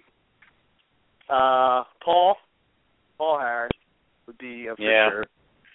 Um, Richard Shine, I, I would definitely love Yes. to sit down and have dinner with him. that would be cool. Um, Daniel Natusch, yeah. he would be there. Um, let's see, what am I up to? Four, Who, who, number yeah. five. Who was that? Who would be that number that old- five? Who was that old guy that used to do all the venomous, like to the point where like he got bit so many times his hands would like not close or whatever. But he was like the most knowledgeable guy on like cobras and stuff like that. His name Who? escapes me, Uh, and I know who you're talking I think about, but I can't. I Bill want to say something. Bill Hoff. Yeah, it, Yeah, I think it's yeah, that's- Hoff. I think it sounds right. That would be kind of cool because you know that guy's got to have some like kick-ass stories of craziness. Yeah. Of like one time a king cobra like crawled up my back and I didn't know it was there. It's like wait what? So like that would be it would be kind of cool stuff like that. I, I mean I would enjoy stories like that. Even just bringing Ari and it being like so Ari, how was your next trip? What was your last trip up a mountain? it sucked. Thank you, Ari. It's like you know that would be kind of cool stuff like that would be awesome. I would I, I live for those kinds of stories and stuff like that. So Yeah, yeah, I think my last guy that I would bring would be Bryan Fry. That Okay. guy is funny as hell. Uh, uh, he's he's also you know he's he's the guy that's worked with uh you know Komodo dragons and stuff like that and like uh, yes, all kinds of stuff. Uh found out that they were actually venomous and um you know his book he he has a memoir book that uh is pretty good. If if you haven't checked it out it's definitely worth the read. Um he talks about anal bleeding and you know, all kinds of uh, things. And uh, when he was on the Herp Nation show he said it wasn't from recreational uh, th- uh purposes, you know. so like uh, That's nice. I mean, that's good that he yeah. cleared that up. yeah, I don't know. He's got a good sense of humor, but um that leads us. uh So yeah, we have a pretty good uh, dinner. Well, the fifth. Uh, well, uh, you just we get to go together, Owen, because you know it's just You like, did. it's All right, NPR, so you know what I mean. let's just make it a, a dinner where we never have to talk, and we'll just bring Nick too, because then we'll have everybody, and I can just sit there and not even speak. So yeah, just, listen listen and laugh. It'd be awesome. Yeah. So You know who would have That would be great. guy that would be awesome to hang out with? Casey What was that? Lazick. Casey Lazick. yes. Or Yeah. um, uh, uh, why the hell can't I think of him? I'm I'm a Yeah. horrible person because we've had him on the show. I'd show, also and I'd also Uh, like to the- listen to uh, Dave Barker. I think he would be Dave cool. Barker would be cool. Um, what the hell? Um, what was the the method that we were all talking about with the killing the heat? Oh, Terry Phillips. Thank you. That, what the hell was wrong with me, Terry? Terry Phillips would be cool because I mean, like he's got like the Cuban Crocs, and uh, he puts out those videos of him like going like, "Would you like this rat cobra?" And the cobra's like, "No, I'd rather kick your face." So it's like you know, having watching him go through his cobras is awesome to me. So um, yeah. that would be really cool to see all that go down. Um, it would just be fun. So Yeah, that would be good times. So that's going to be added into our question when we ask the, uh you know, the guest. What's the? you know, uh, here's the thing though. What it, it, it's it's we're gonna have to add eventually besides Steve Irwin because I think everyone's just gonna keep adding him. yeah. I could just Yeah. imagine that he would just be uh so um what would be the word? Uh conta- his passion would be contagious. You know what I mean? Like I would just think that, that like he would just be sitting there listening and be like, "Oh my god." Well, know. the problem is that like uh, his on-screen persona was like a four-year-old that got into the pixie sticks. I mean, it was like you know, how about this thing? Oh my freaking god! You're like, I don't care what it is, but I'm excited. It's like, what is it? Tell me what it is. It's a fence lizard. I never loved fence lizards more. You know, it's, yeah, exactly. by Well, time he's that talking, I'm like, I must have fence lizards. So you know, it's must save them, and I don't know. So that would segue into our other topic, which was the Venom Hunters. So let me let me start by saying this: mm. Have you watched the show? nope. No. Okay, fair enough. I nope nope nope nope So nope nope nope nope. I'll say my- nope. I'll say my rant, and then you can say yours. So quite I will- honestly, I will. Yes. I have no. I don't hate Brian Barczyk. I don't like Brian Barczyk. No. I could care less about Brian Barczyk. It doesn't make a difference to me. The people that go around and they like hate the dude and like I don't know. I just Well- come to a point in my life where I have no time to hate people and waste it on Yeah. Facebook. If you want to do this and you want to be stupid, I think that you just ignore people like that. But that's just my opinion. Yeah. You know what I mean? So this Yes. this this topic uh we sort of like haven't hit on for for a while just because it's like one of those things that I don't know. I just don't want to be another uh we hate Brian Barczyk, he's a moron type of uh thing. Because I think But, when I mean, you're in that We've had Brian on the show, and and every time I see Brian at other shows, he is always very nice to us. He shakes my hand. He says hello. We've had conversations. I have no ill will towards the guy. I I, I just I can't. He's never done anything to me, and you know I know people will sit there. I know exactly, and I know some people will sit there and scream at the top of the hills that he's bad for the industry. He's bad there. He's bad that. Well, guys, I've never done business with him. I don't know. I can't. I don't have an informed opinion about the guy. I, I I'm sorry. So it's like I can only go by what I personally have experienced or people who are near me have experienced. Unfortunately, I don't know that many people who've done business with him. And the people who have done business with him that I know don't have anything bad to say about him. So I can't jump in on this, and I can't really hate on the guy. It, I'm sorry. Right. So So my opinion of the show has nothing to do with Mhm. the the person. So just so we're clear Yeah. on that, again, I don't have. I'm not against. I'm not for. I'm not nothing. I, you know, like to me, some of the. I think when you go and you put yourself out in the world, you know, you're going to have people that hate you. You're going to have people that like you. Yep. Just like with us, Yes. there's people that hate us. Yes. There's people that love there us. There are people That's that fine. hate us. you I know what I mean, mean? That's, that's especially that's fine. me. I mean, like, oh my god, half the people are like, you know, uh, Eric, we we don't mind the show, we just hate Owen. I mean, like that's God. the emails Yeah. you let me read. Oh, Again, that's fine. I have no problem with that, and that's how you know we do our thing. If you neither don't do like I. it, then that's Yeah. fine. we're So- not forcing you to listen to us. It kind of reminds me of. I, I'll give you an Yeah. example before I go into this a little. So the other day on Go ahead. Facebook, I'm going through and I see a post, and Yes. it's um, a post that is Eddie Van Halen playing "Hot for Teacher" with nothing else other than just the guitar. So I was like, ah, this is going to be awesome. You know what I mean? I click on it, I listen to it, just like you just hear the guitar. There's no drums, no bass, no vocals, no nothing, just a guitar.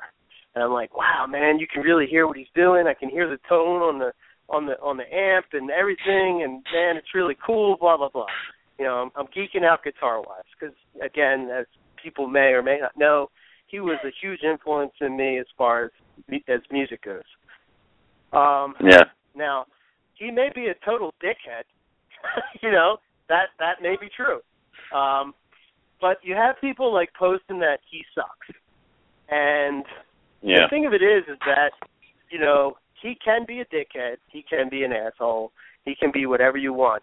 But he is not a sucky guitar player. He may not be what Yeah, you you gotta give- particularly like, Give him credit You know what I mean? credit's due. Yeah. But Jesus Christ, man, he does not suck on guitar. It just is not true, you know. Um, so then you got people talking about how they like Randy Rhoads and blah blah blah. So what I started to notice is that people pick teams, and your team is the better Mhm. team. And the only way they make your team look better is by making the other team suck. So it's like, well, Yes. Randy Rhoads is the best guitar player ever, and Eddie Van Halen sucks. Well, no, not really. Randy Rhoads is very, very, very good, and he does not suck. Neither does Eddie Van Halen suck. He may not play the music that you like or you prefer, but the fact of it is, when it comes to guitar, the dude is good. you know what I mean? And Yes. Randy Rhoads. And just because Yes. you like one doesn't mean the other one sucks. Yeah. So Yeah. I find that happens in the herp world as well. Like you can't it does. if this guy if you like this guy, this guy then you this guy sucks.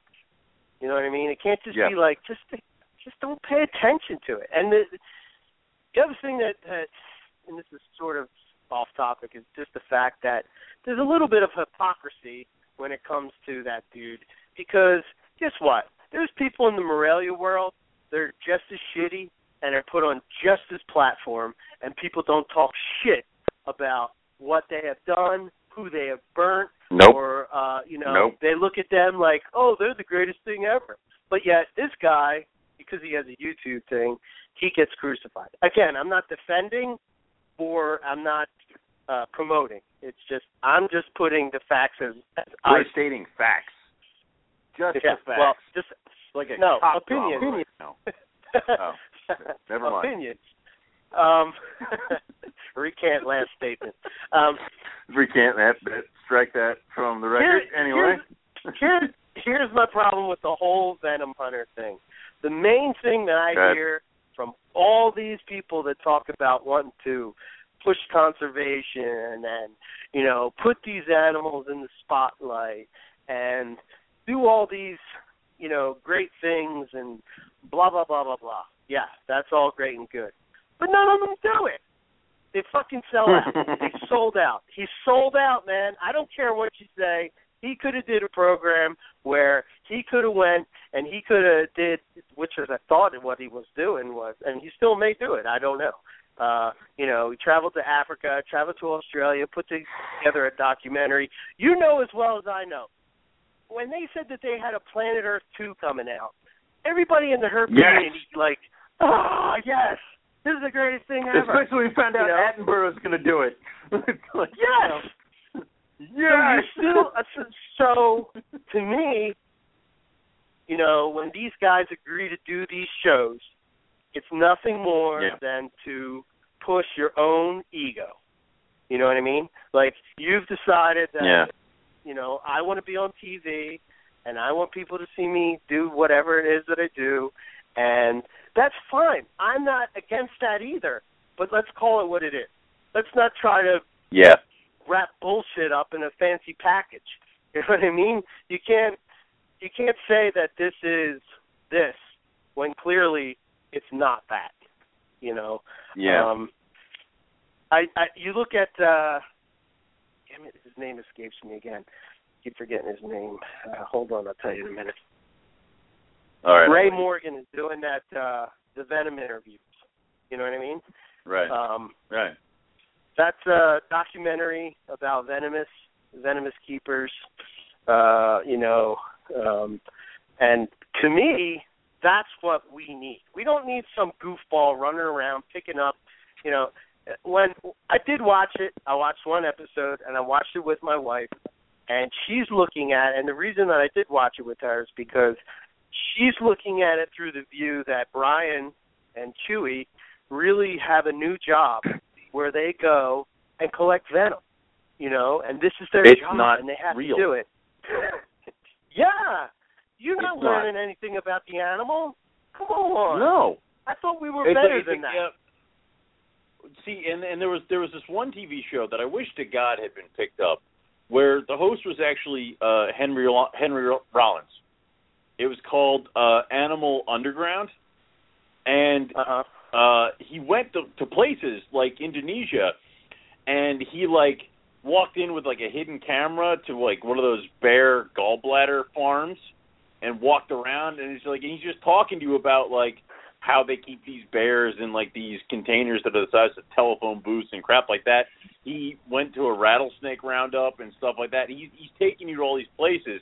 And then like in the episode he also visits with like a venomous keeper who's trying to uh become immune to black mamba venom. And he goes through the whole thing of the guy milking the mamba and injecting himself. And and that I thought was a good thing because here's a guy who clearly cares about the animals but he's going to show you you know something like horrible that would kind of play to your conservation standpoint. And then he's going to show you something really cool scientific wise and then he's going to show you like he's just going to go down to Tom Crutchfield's place and play with the cobra it's like that's kind of all over the map, but it is kind of cool and it was a very nice show. I enjoyed it. From what I've heard from Venom Hunters and from other shows like Venom Hunters, it seems very forced and it seems very no chance in hell this is real.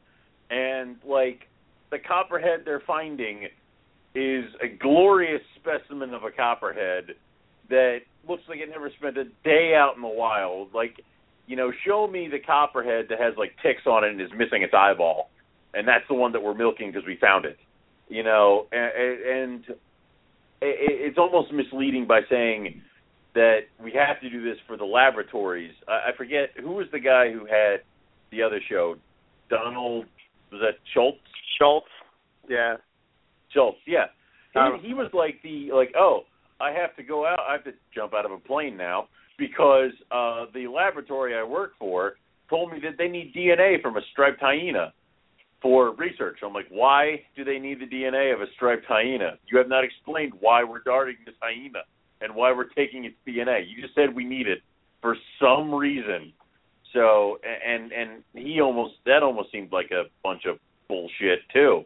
It, it's and I, I don't like I don't I I can't like shows where you're almost bullshitting the audience to a point. Like uh I will watch River Monsters religiously because I enjoy it and it seems like he's actively trying to hunt down this fish and he finds them and most of the time they're huge and you know, it, and he tags them and releases them, and that's just that's really cool to me. And he teaches you all these things, and you have a healthy fear now of every kind of freshwater body ever created um, for what the hell could be lurking in there. Um, but uh, it, it's almost like a show that bullshits you too much. You don't ever want to watch. So, and that's what I've heard a lot about Venom Hunters and a few other shows is that it, it, it's too forced. It's too unreal to be believable. So. Yeah, but you know what it is? It's just disappointing, is what it is. And and as far as this, yeah, is that you have well, um, and, you, you you could go and do the work, and you could make a documentary yeah. like Ray Morgan did. And granted, it took forever for him. Yeah. And I still haven't even seen it. I've only Yeah. seen clips from it. No, but the point is, is that yeah. you know, uh, I'm I guarantee you that when this comes out, it's going to be you know something that's phenomenal. Look at uh, you know, Awesome. you got that DVD, uh, Herpers one, two, and three. You know, Herper. some people liked it, Yeah, some Herpers people didn't one, like three, it. You know, some Yeah. people liked it, But- didn't like it, but it portrayed the animals and not people. My problem is is that Yeah. those shows, these shows that are like this, are focused on the person and not the animal. Yeah. And Right. I think that it's a bit of a sellout, you know, and that's fine. I, Yeah. Look, it's just It- as it- simple as it- me not watching it. Yeah, I mean, well, it's unfortunately that you know, it's unfortunate for Brian that this is the way he got on it because I mean, partially that's not him. I mean, it's almost like I bet you if he, if Animal Planet gave him the option of making a very serious documentary about the animals, he would do so. Um, but it, network TV nowadays do, does not want documentary kind of television. They want flashy dashy. They want danger. I mean, like that's what they, they basically have these guys running out and finding venomous snakes. And of course they play Yeah. it like these guys at any moment are going to get bit in the throat and die on television. That's why you want to watch Right. it. So, Right. you know, and and you know, and, and of course that's that that and that's what half the people are playing at. That's what half the networks and TVs are playing at, especially Animal Planet and uh Discovery. They're all about the whole, you know, But don't you think that the reason that they stuff. don't you don't you think the reason they do that is because people watch it? Of course. Right. Of course. So it's real simple. Of you course. don't watch it. I- did I- you know what I mean? Did I tell did I did I tell you I was watching uh I'm sitting there on a Saturday and this was like 2 years ago or something like that. I'm sitting there on Saturday and the TV was on Animal Planet and it switched over to the next program, which was a one animal animals attack video or TV show. We've all seen them. And they go Right. through the stories and it's like, you know, moose tramples woman. I'm like, that sucks. So then it kind of goes through all these things. And then the last one is uh boa attacks teenager and i'm like all right i will i will i will watch this and they go through this boa. And the boa is got to be about two years old. And Uh-huh. it's sitting on the rim of a, a cup. Like it like that's how small this thing is. It's sitting on the rim of like a bowl. That's how tiny this thing is. And they're all like you know they're getting ready they're getting ready to feed it. And of course the thing's essed up and watching. Right. and the, the voiceover guy is like, and then the boa struck, and I'm like, I'm watching this little baby boa like flying half its body at the teenager, and I'm like, oh no, what will happen? And it bites the guy, and of course, like they slow mo, and then now all of a sudden we have this computer generated image of the boa's teeth sinking into the flesh of the poor suspecting victim. I'm like, he got bit by a baby boa he might bleed later. I mean, like, what are we doing here? And of course, they're talking about how the snake will unhinge his jaw. As they're talking, all of a sudden, we now have a clip of an anaconda eating a deer. I'm like, wait, what the shit's happening here? So by the time they're done, by the time they're done, they're showing the kid's hand, and I'm like, yeah, I have 12 of those kind of bites today. It's like, and of course, it's just the way you paint it. It's just the way of being dramatic and whatever. Like if I showed the same exact clip with like funny music, it, like no one would give to, to a rat's ass about it. Plus, again, it was a juvenile boa. It's like you couldn't find anything else. You found that. So it, it's and that's how it goes. I mean, that's just painting it in a certain light. I mean, like the camera angles that these guys must try to get to make it look like the Vipers are closer or coming at them or uh the death is inches away. You know, that's that's just TV's trying to get ratings, trying to get people.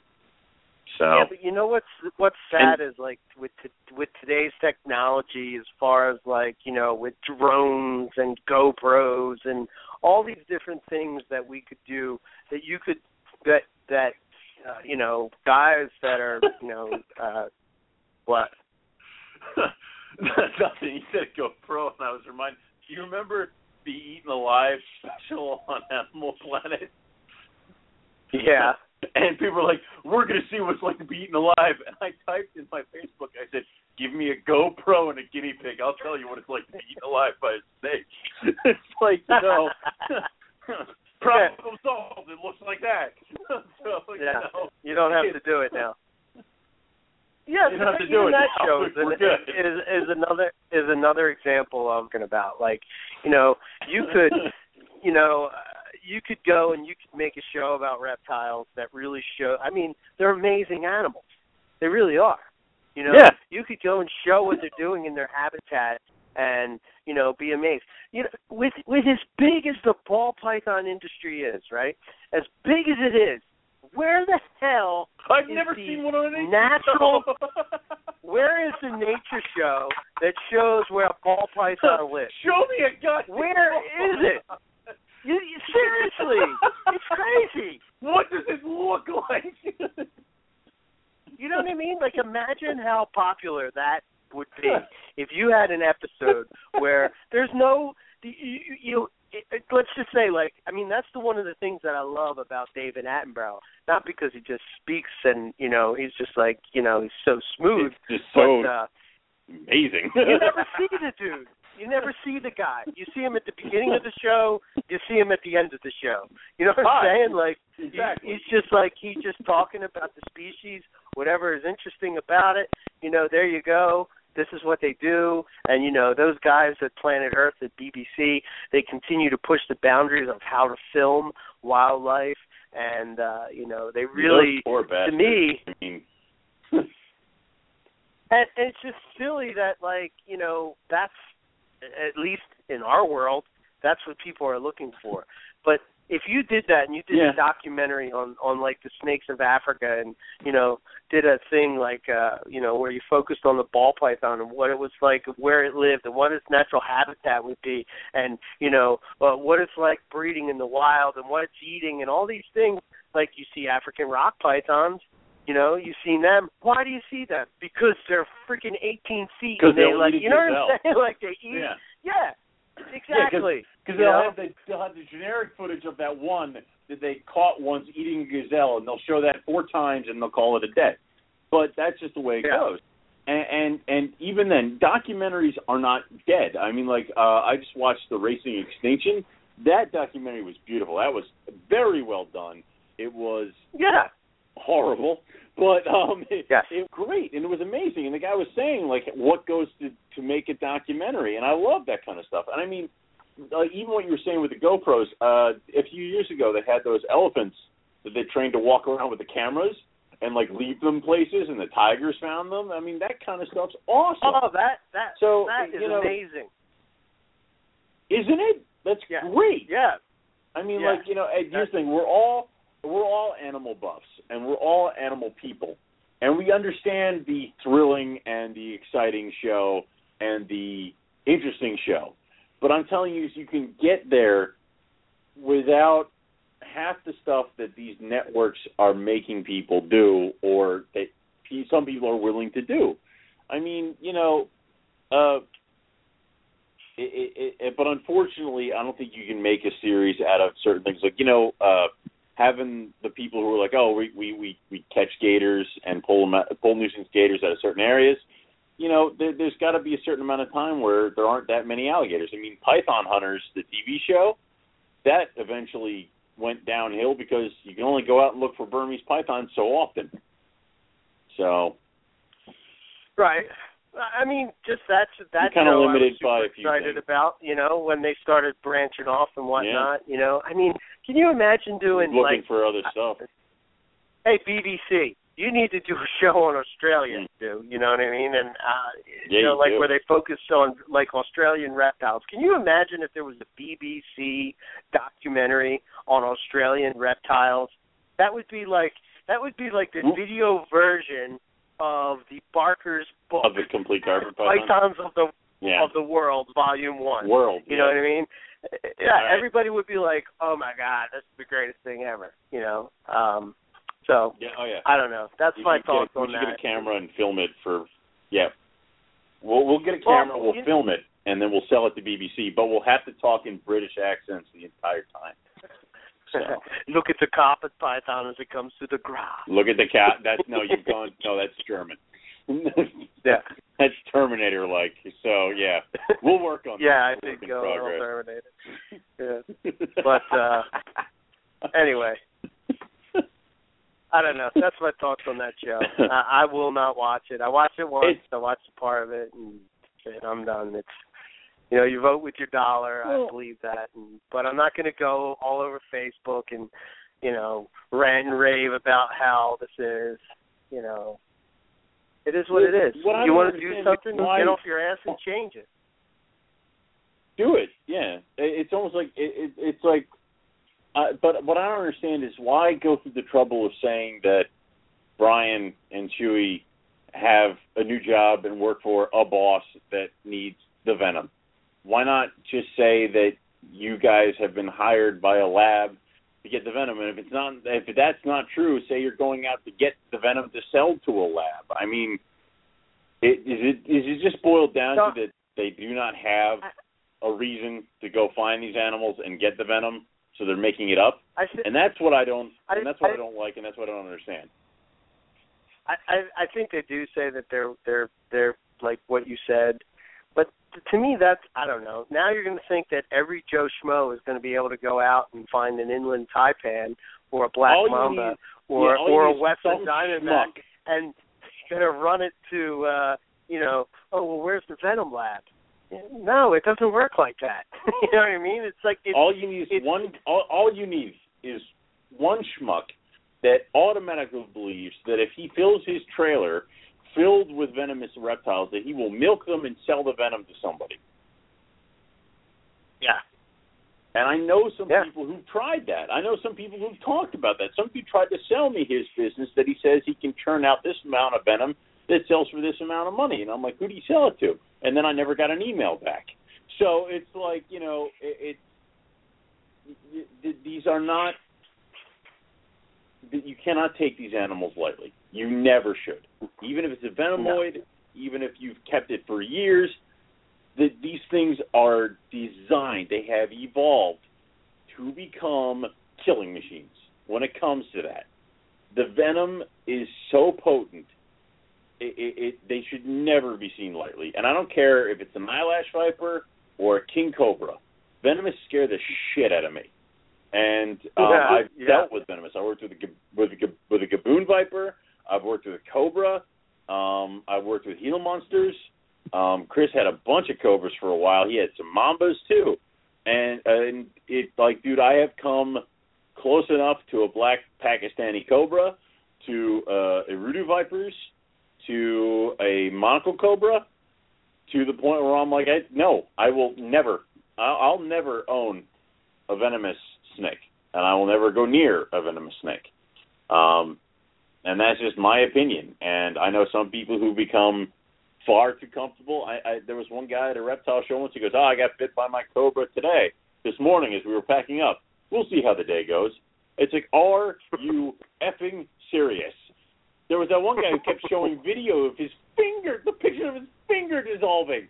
He's like, the bone will pop Yeah. out any minute. What the f- is the matter with you? Yeah. The bones are supposed to stay in your body. When did you first realize something was wrong? Well, probably when my finger dissolved. so it, it, it, I, I can never really take anything that you know would make it, and, and that was some of the things I had if I ever had a complaint about Irwin, it would be um, his free handing the venomous. Um, Yeah, well, a lot know, of people it- did it's just- about him. You know, a lot of Oh, people yeah. didn't like. that that what probably Steve my was only doing. complaint.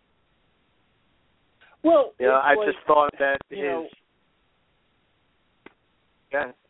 No, I'm just saying, like you know, that we we we've created and built the tools to handle these animals safely, hooks and things Yep. like that. And I do notice that the venom hunters have the chaps, the hooks, the boots, and all that fun stuff. That that that's great. But you know, you should also definitely have trained professionals do this, and the fact that you're trying to put a, a you're putting a dangerous animal, you're putting yourself in a situation with a dangerous animal in order to make a television show. It, it, it, it, it's sometimes that can be crossing the line a little bit. Um, in my opinion, um, it's almost like you almost want them to find it, not touch it, film it, talk to you about it, and then freaking leave. So, but that's that that would just be me. I wouldn't go near 'em. venomous. yeah, I mean, Venomous. I grew up around venomous, so you know, uh, it's not something that I would get into either. You know, it's, Yeah. I can appreciate them. I like them for what they are. They're I like. I find them fascinating. scary. I find, uh, you know, um, I think they're beautiful. Probably some of the most beautiful Yeah. species of snake there is. You know, but uh, it's not something that personally that I would keep. And that's that's where I Yeah. think people have to be smart. You know, if they want to do this or keep this reptile hobby long term, it's like you really have to be smart about you know knowing your you know capabilities of what you can and can't do. You know, and, you know, or your limitations of what you can and can't take care of. I mean, if you listen to the like one of the big things that a lot of the venomous keepers say is they always talk about having a sealed room where nothing can get out. You know, um, it's a huge deal. And if you can't do that, you're you know, and and you have a neighbor, you know, or even just the people in your house, you know, your Mhm. wife, your kids, whatever, you know. I mean, you have to really have to take that into consideration because if if it gets out and you know, uh, and proper caging is important. You know, you see some of these yokels that uh you know at Hamburg and they're coming walking out with their monocle cobra, which is like their first snake, and they keep it in a you know a ten gallon aquarium with a screen lid and a brick on the top. it's Dude. like, are you serious? at a Hamburg at a Hamburg show, there was a sweater box, plastic sweater box, and it was flipped on its lid, and it had two pieces of duct tape wrapped all the way around it, and inside was a black mamba wow. sitting on a table. And it took me a minute to realize what the hell I was looking at, because it's like my brain couldn't process that that animal was in that thing. So, and it's like I'm like I you can't get it, and and unfortunately, at Hamburg, I've seen like 14 year olds walk out the door with Nile crocodiles. I mean, you know, Right. and and there are, and I mean, even then, Chris, uh, Chris's first uh, venomous were white-lipped tree vipers that he got at Hamburg when he was 14. Wow. That should not sh- happen. Cannot yeah, happen. shame on those breeders that Dear would God. allow something like that to happen. I won't let anybody over the I won't let anybody under the age of 18 buy a goddamn carpet python. And you're letting a 14-year-old walk out with vipers. It's like that, that there's there's certain things that should honest, honestly be taken in. And, and unfortunately venomous are gorgeous animals. They are. And and and they are very cool. And I understand that some people, I guess, just feel like a complete badass to have a, a freaking rhino viper. But it, I just the risk versus reward for me, I, can't do it. I can't. I mean, if you can show, like, see, this is where I think that the herp community should police itself a little better.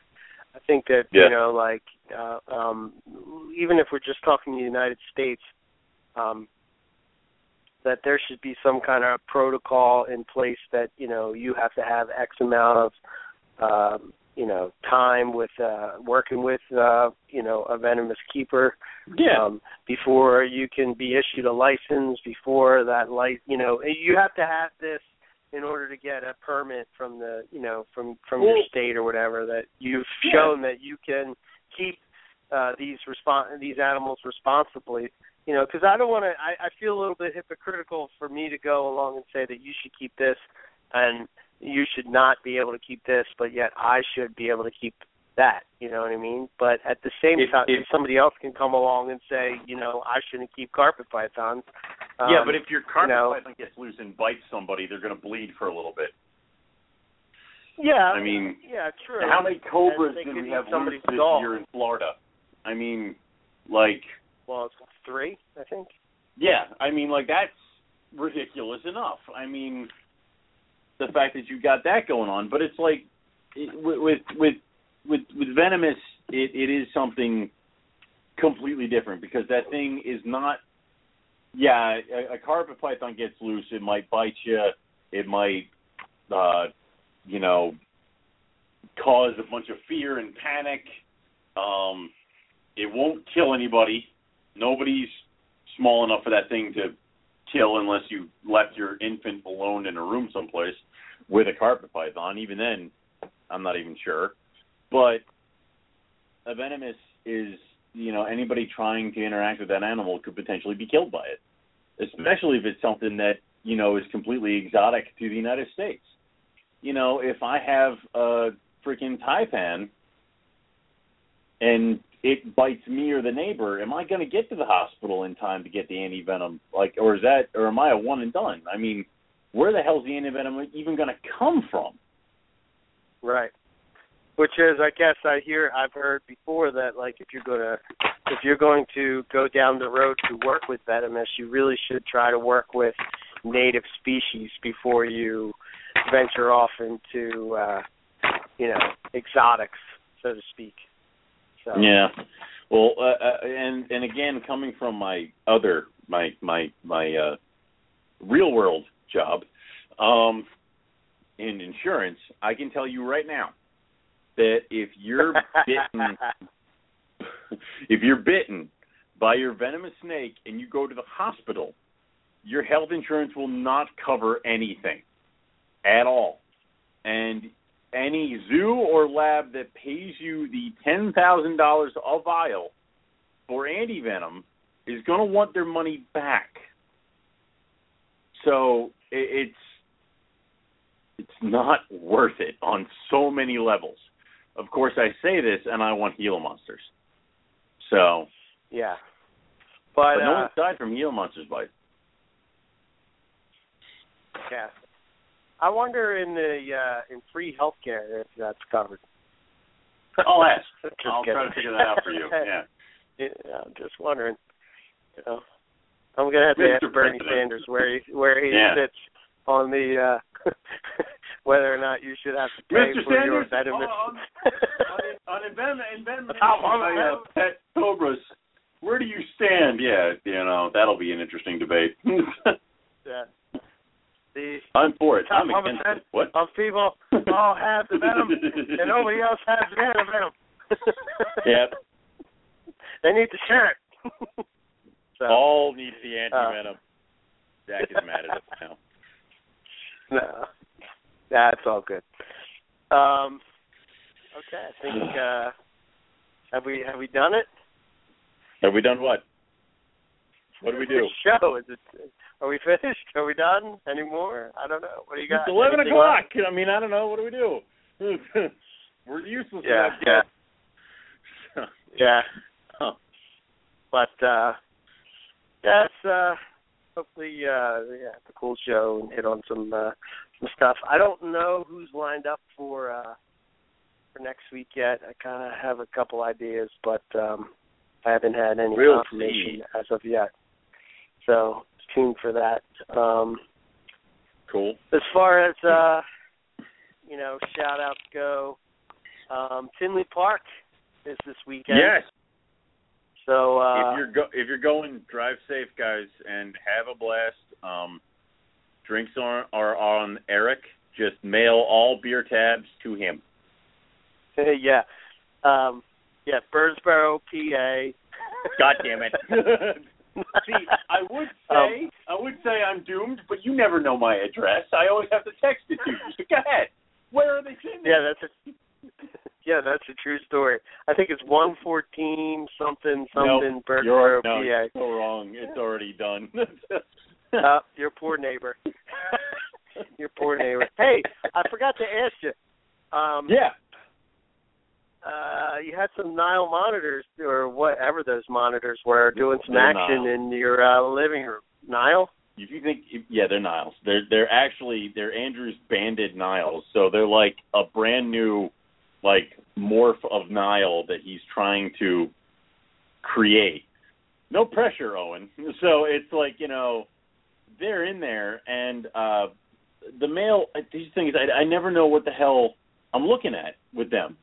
So the male's head is twitching all around, and his neck's going crazy and he's coming up to the girl, and I hear a bunch of tussling. I'm like, all right, they're fighting over food again. But then I look over, and he's trying to get on top of her. I'm like, oh no.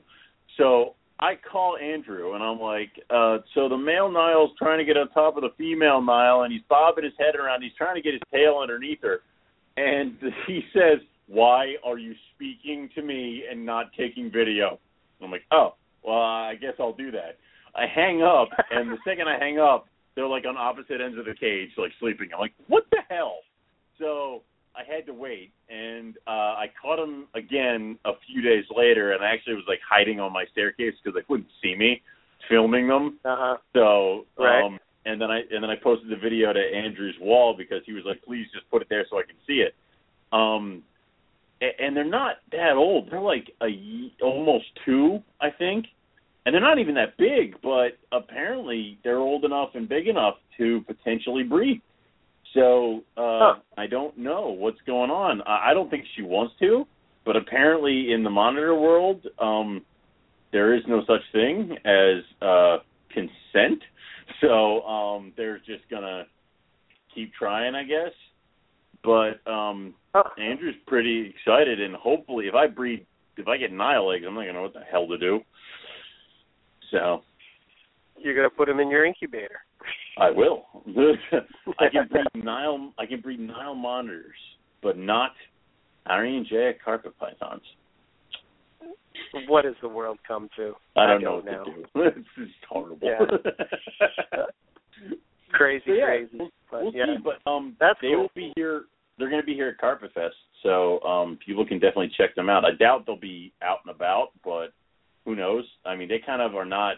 They're not as gun shy as the uh, mangrove monitors. They kind of just don't give a shit. So, uh, I guess when you're a Nile monitor, you can earn the right to not care. So, Yeah, it was kind of like uh so when I go to Owen's house and I sit on his couch, it's very similar to the scene in Jurassic Park where they go to the Tyrannosaurus Rex uh exhibit and wait and patiently wait. And and then you're just looking at some trees and some bark yeah, and you're just like, hmm, hmm. something's in there. and then all of a sudden it. Yeah. Kind of, kind of cool, but they're cool I'll- lizards I- for sure. Again, pro- I'll it's one of those things I can admire from afar. You know. Exactly. I have Mm. no idea what I'm doing with them. You know, I have to change their water out tonight. I don't like I don't touch them. I just shoo them off until I can get their water bowl out, and then I give them a new one. So Right. Cool. Cool, cool, cool. Well, hopefully uh you guys are able to uh reproduce those things. So yeah, shout outs. So again, give a shout out to uh I'm sure Jason uh, Balin and Howard Redding will be mm-hmm. at the Tinley Park in March. So uh stop on by and see those guys this weekend. I know I think I'm pretty sure uh Psychotic Exotics will be there. I'm not sure. But I believe uh, God, they usually are. Yep. yeah, they usually go out there and hang out. So, uh, you know, definitely some carpets to be had if you're into uh checking out some carpets. Uh I don't know if Julie will be there or not, but uh you know, the usual group um will will probably be there and uh or check it check them out. So Yep. um let's see what else. Uh if you're going to Tinley, and if you're going to Tinley and you see rough scale pythons, uh, call me and let me know. I will purchase them. and then you have to mail them to me. So Is that how that works? Okay. that's how that works. Yeah. yeah. Is there going to be rough scales available this year? I mean, you I know Nick is has a strong possibility. Uh, I mean, you're the rough scale guy. Have you have you been watching, getting on a Yes. list, or what's the deal? Oh, well, I'm, Okay, dude, okay. I'm on everyone's list. Um, Uh, potentially, Nick is the first front runner, in my opinion, who is going to hopefully have a clutch this year, and that's because, um, and I'm not just saying that because it's Romulus, um, but Mhm. it is. Um, because Nick has my male, or used to be one of my males uh, out there, and they he's been breeding, and then uh, was it Shane um, had maybe a lock uh, this past weekend. Um, Julie hasn't taken any pictures, but she told me she was going to have her pairing. We know Dave D was going to put his pairs together, so there's potential for a couple clutches of rough scales appearing. And of course, I say this not knowing what the hell certain other people like Cam and uh, anybody else who's purchased adult animals from him uh, will be producing this year. So I imagine there'll be a, a pretty fair amount of rough scales potentially. They're all did mine. you did you mention Um, did you mention Shane Shane Adamson? Yeah, uh, yeah.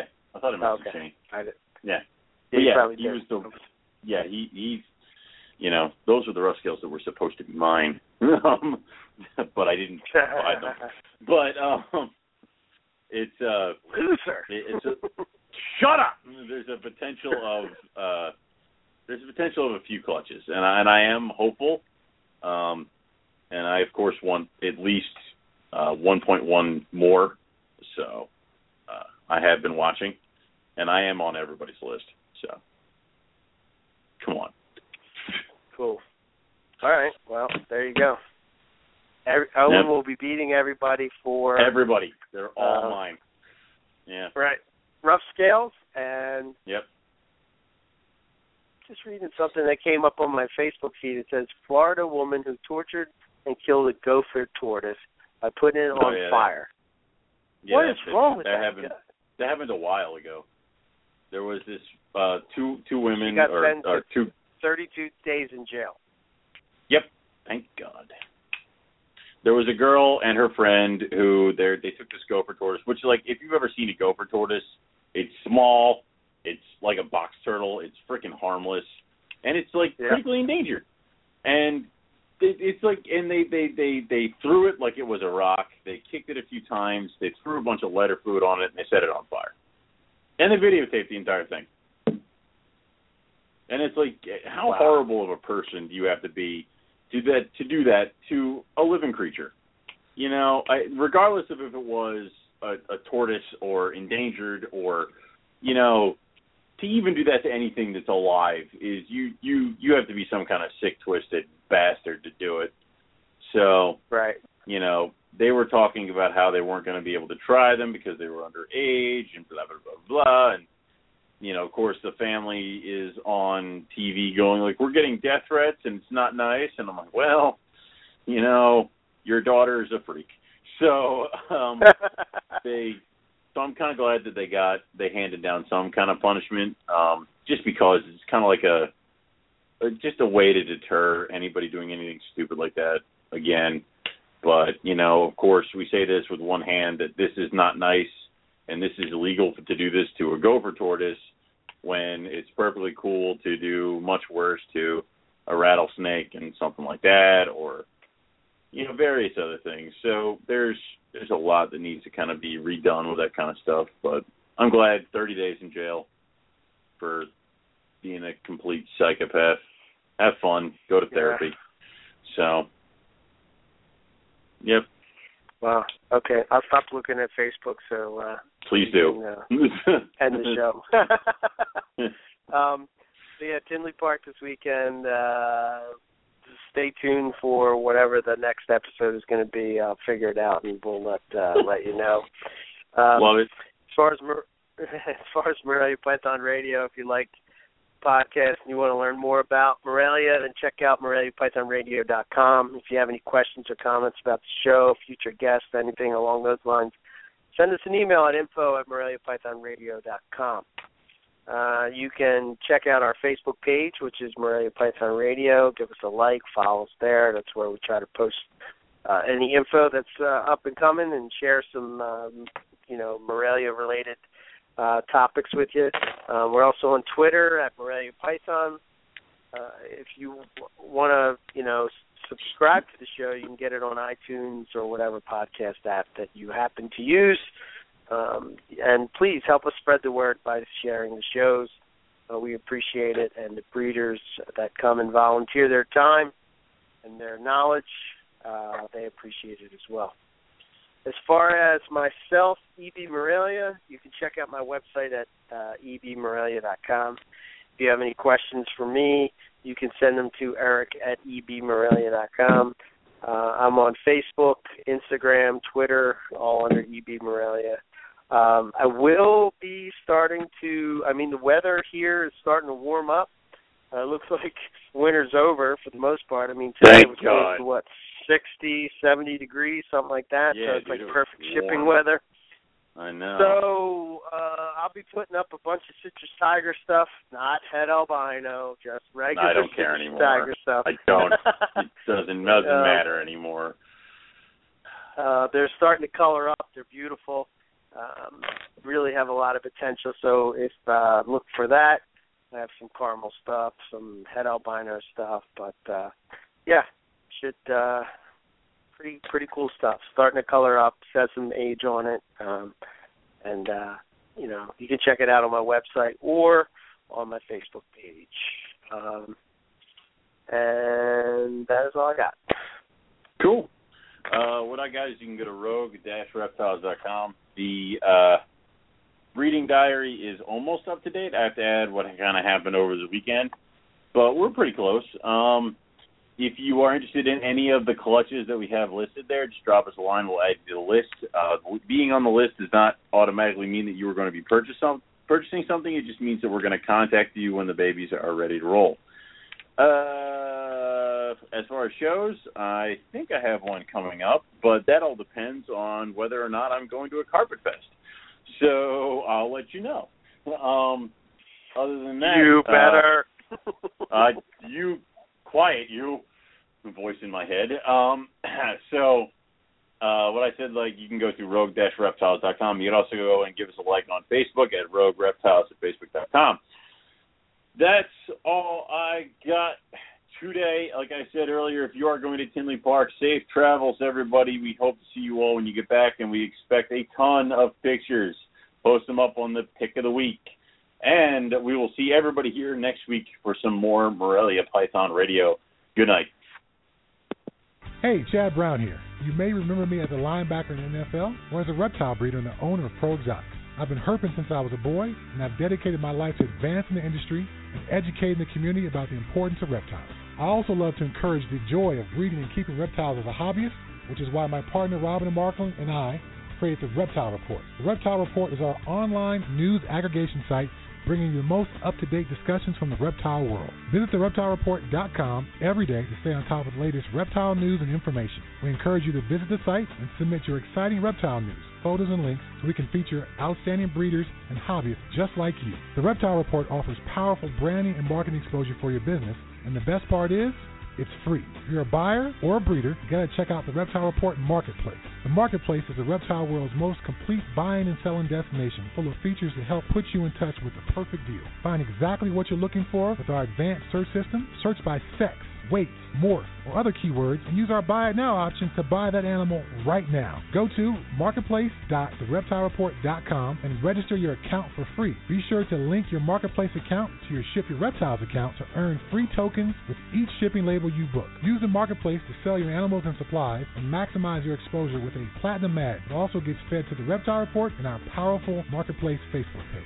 Buying or selling? Use ShipYourReptiles.com to take advantage of our discounted priority overnight shipping rates. ShipYourReptiles.com can also supply you with the materials needed to safely ship your animal successfully. Use ShipYourReptiles.com to take advantage of our discounted priority overnight shipping rates, the materials needed to ship your reptiles successfully, live customer support, and our live on-time arrival insurance program. We got you covered. Visit TheReptileReport.com to learn or share about the animals. Click on the link to the marketplace, find that perfect pet or breeder, then visit ShipYourReptiles.com to ship that animal anywhere in the United States. We are your one-stop shop for everything reptile related.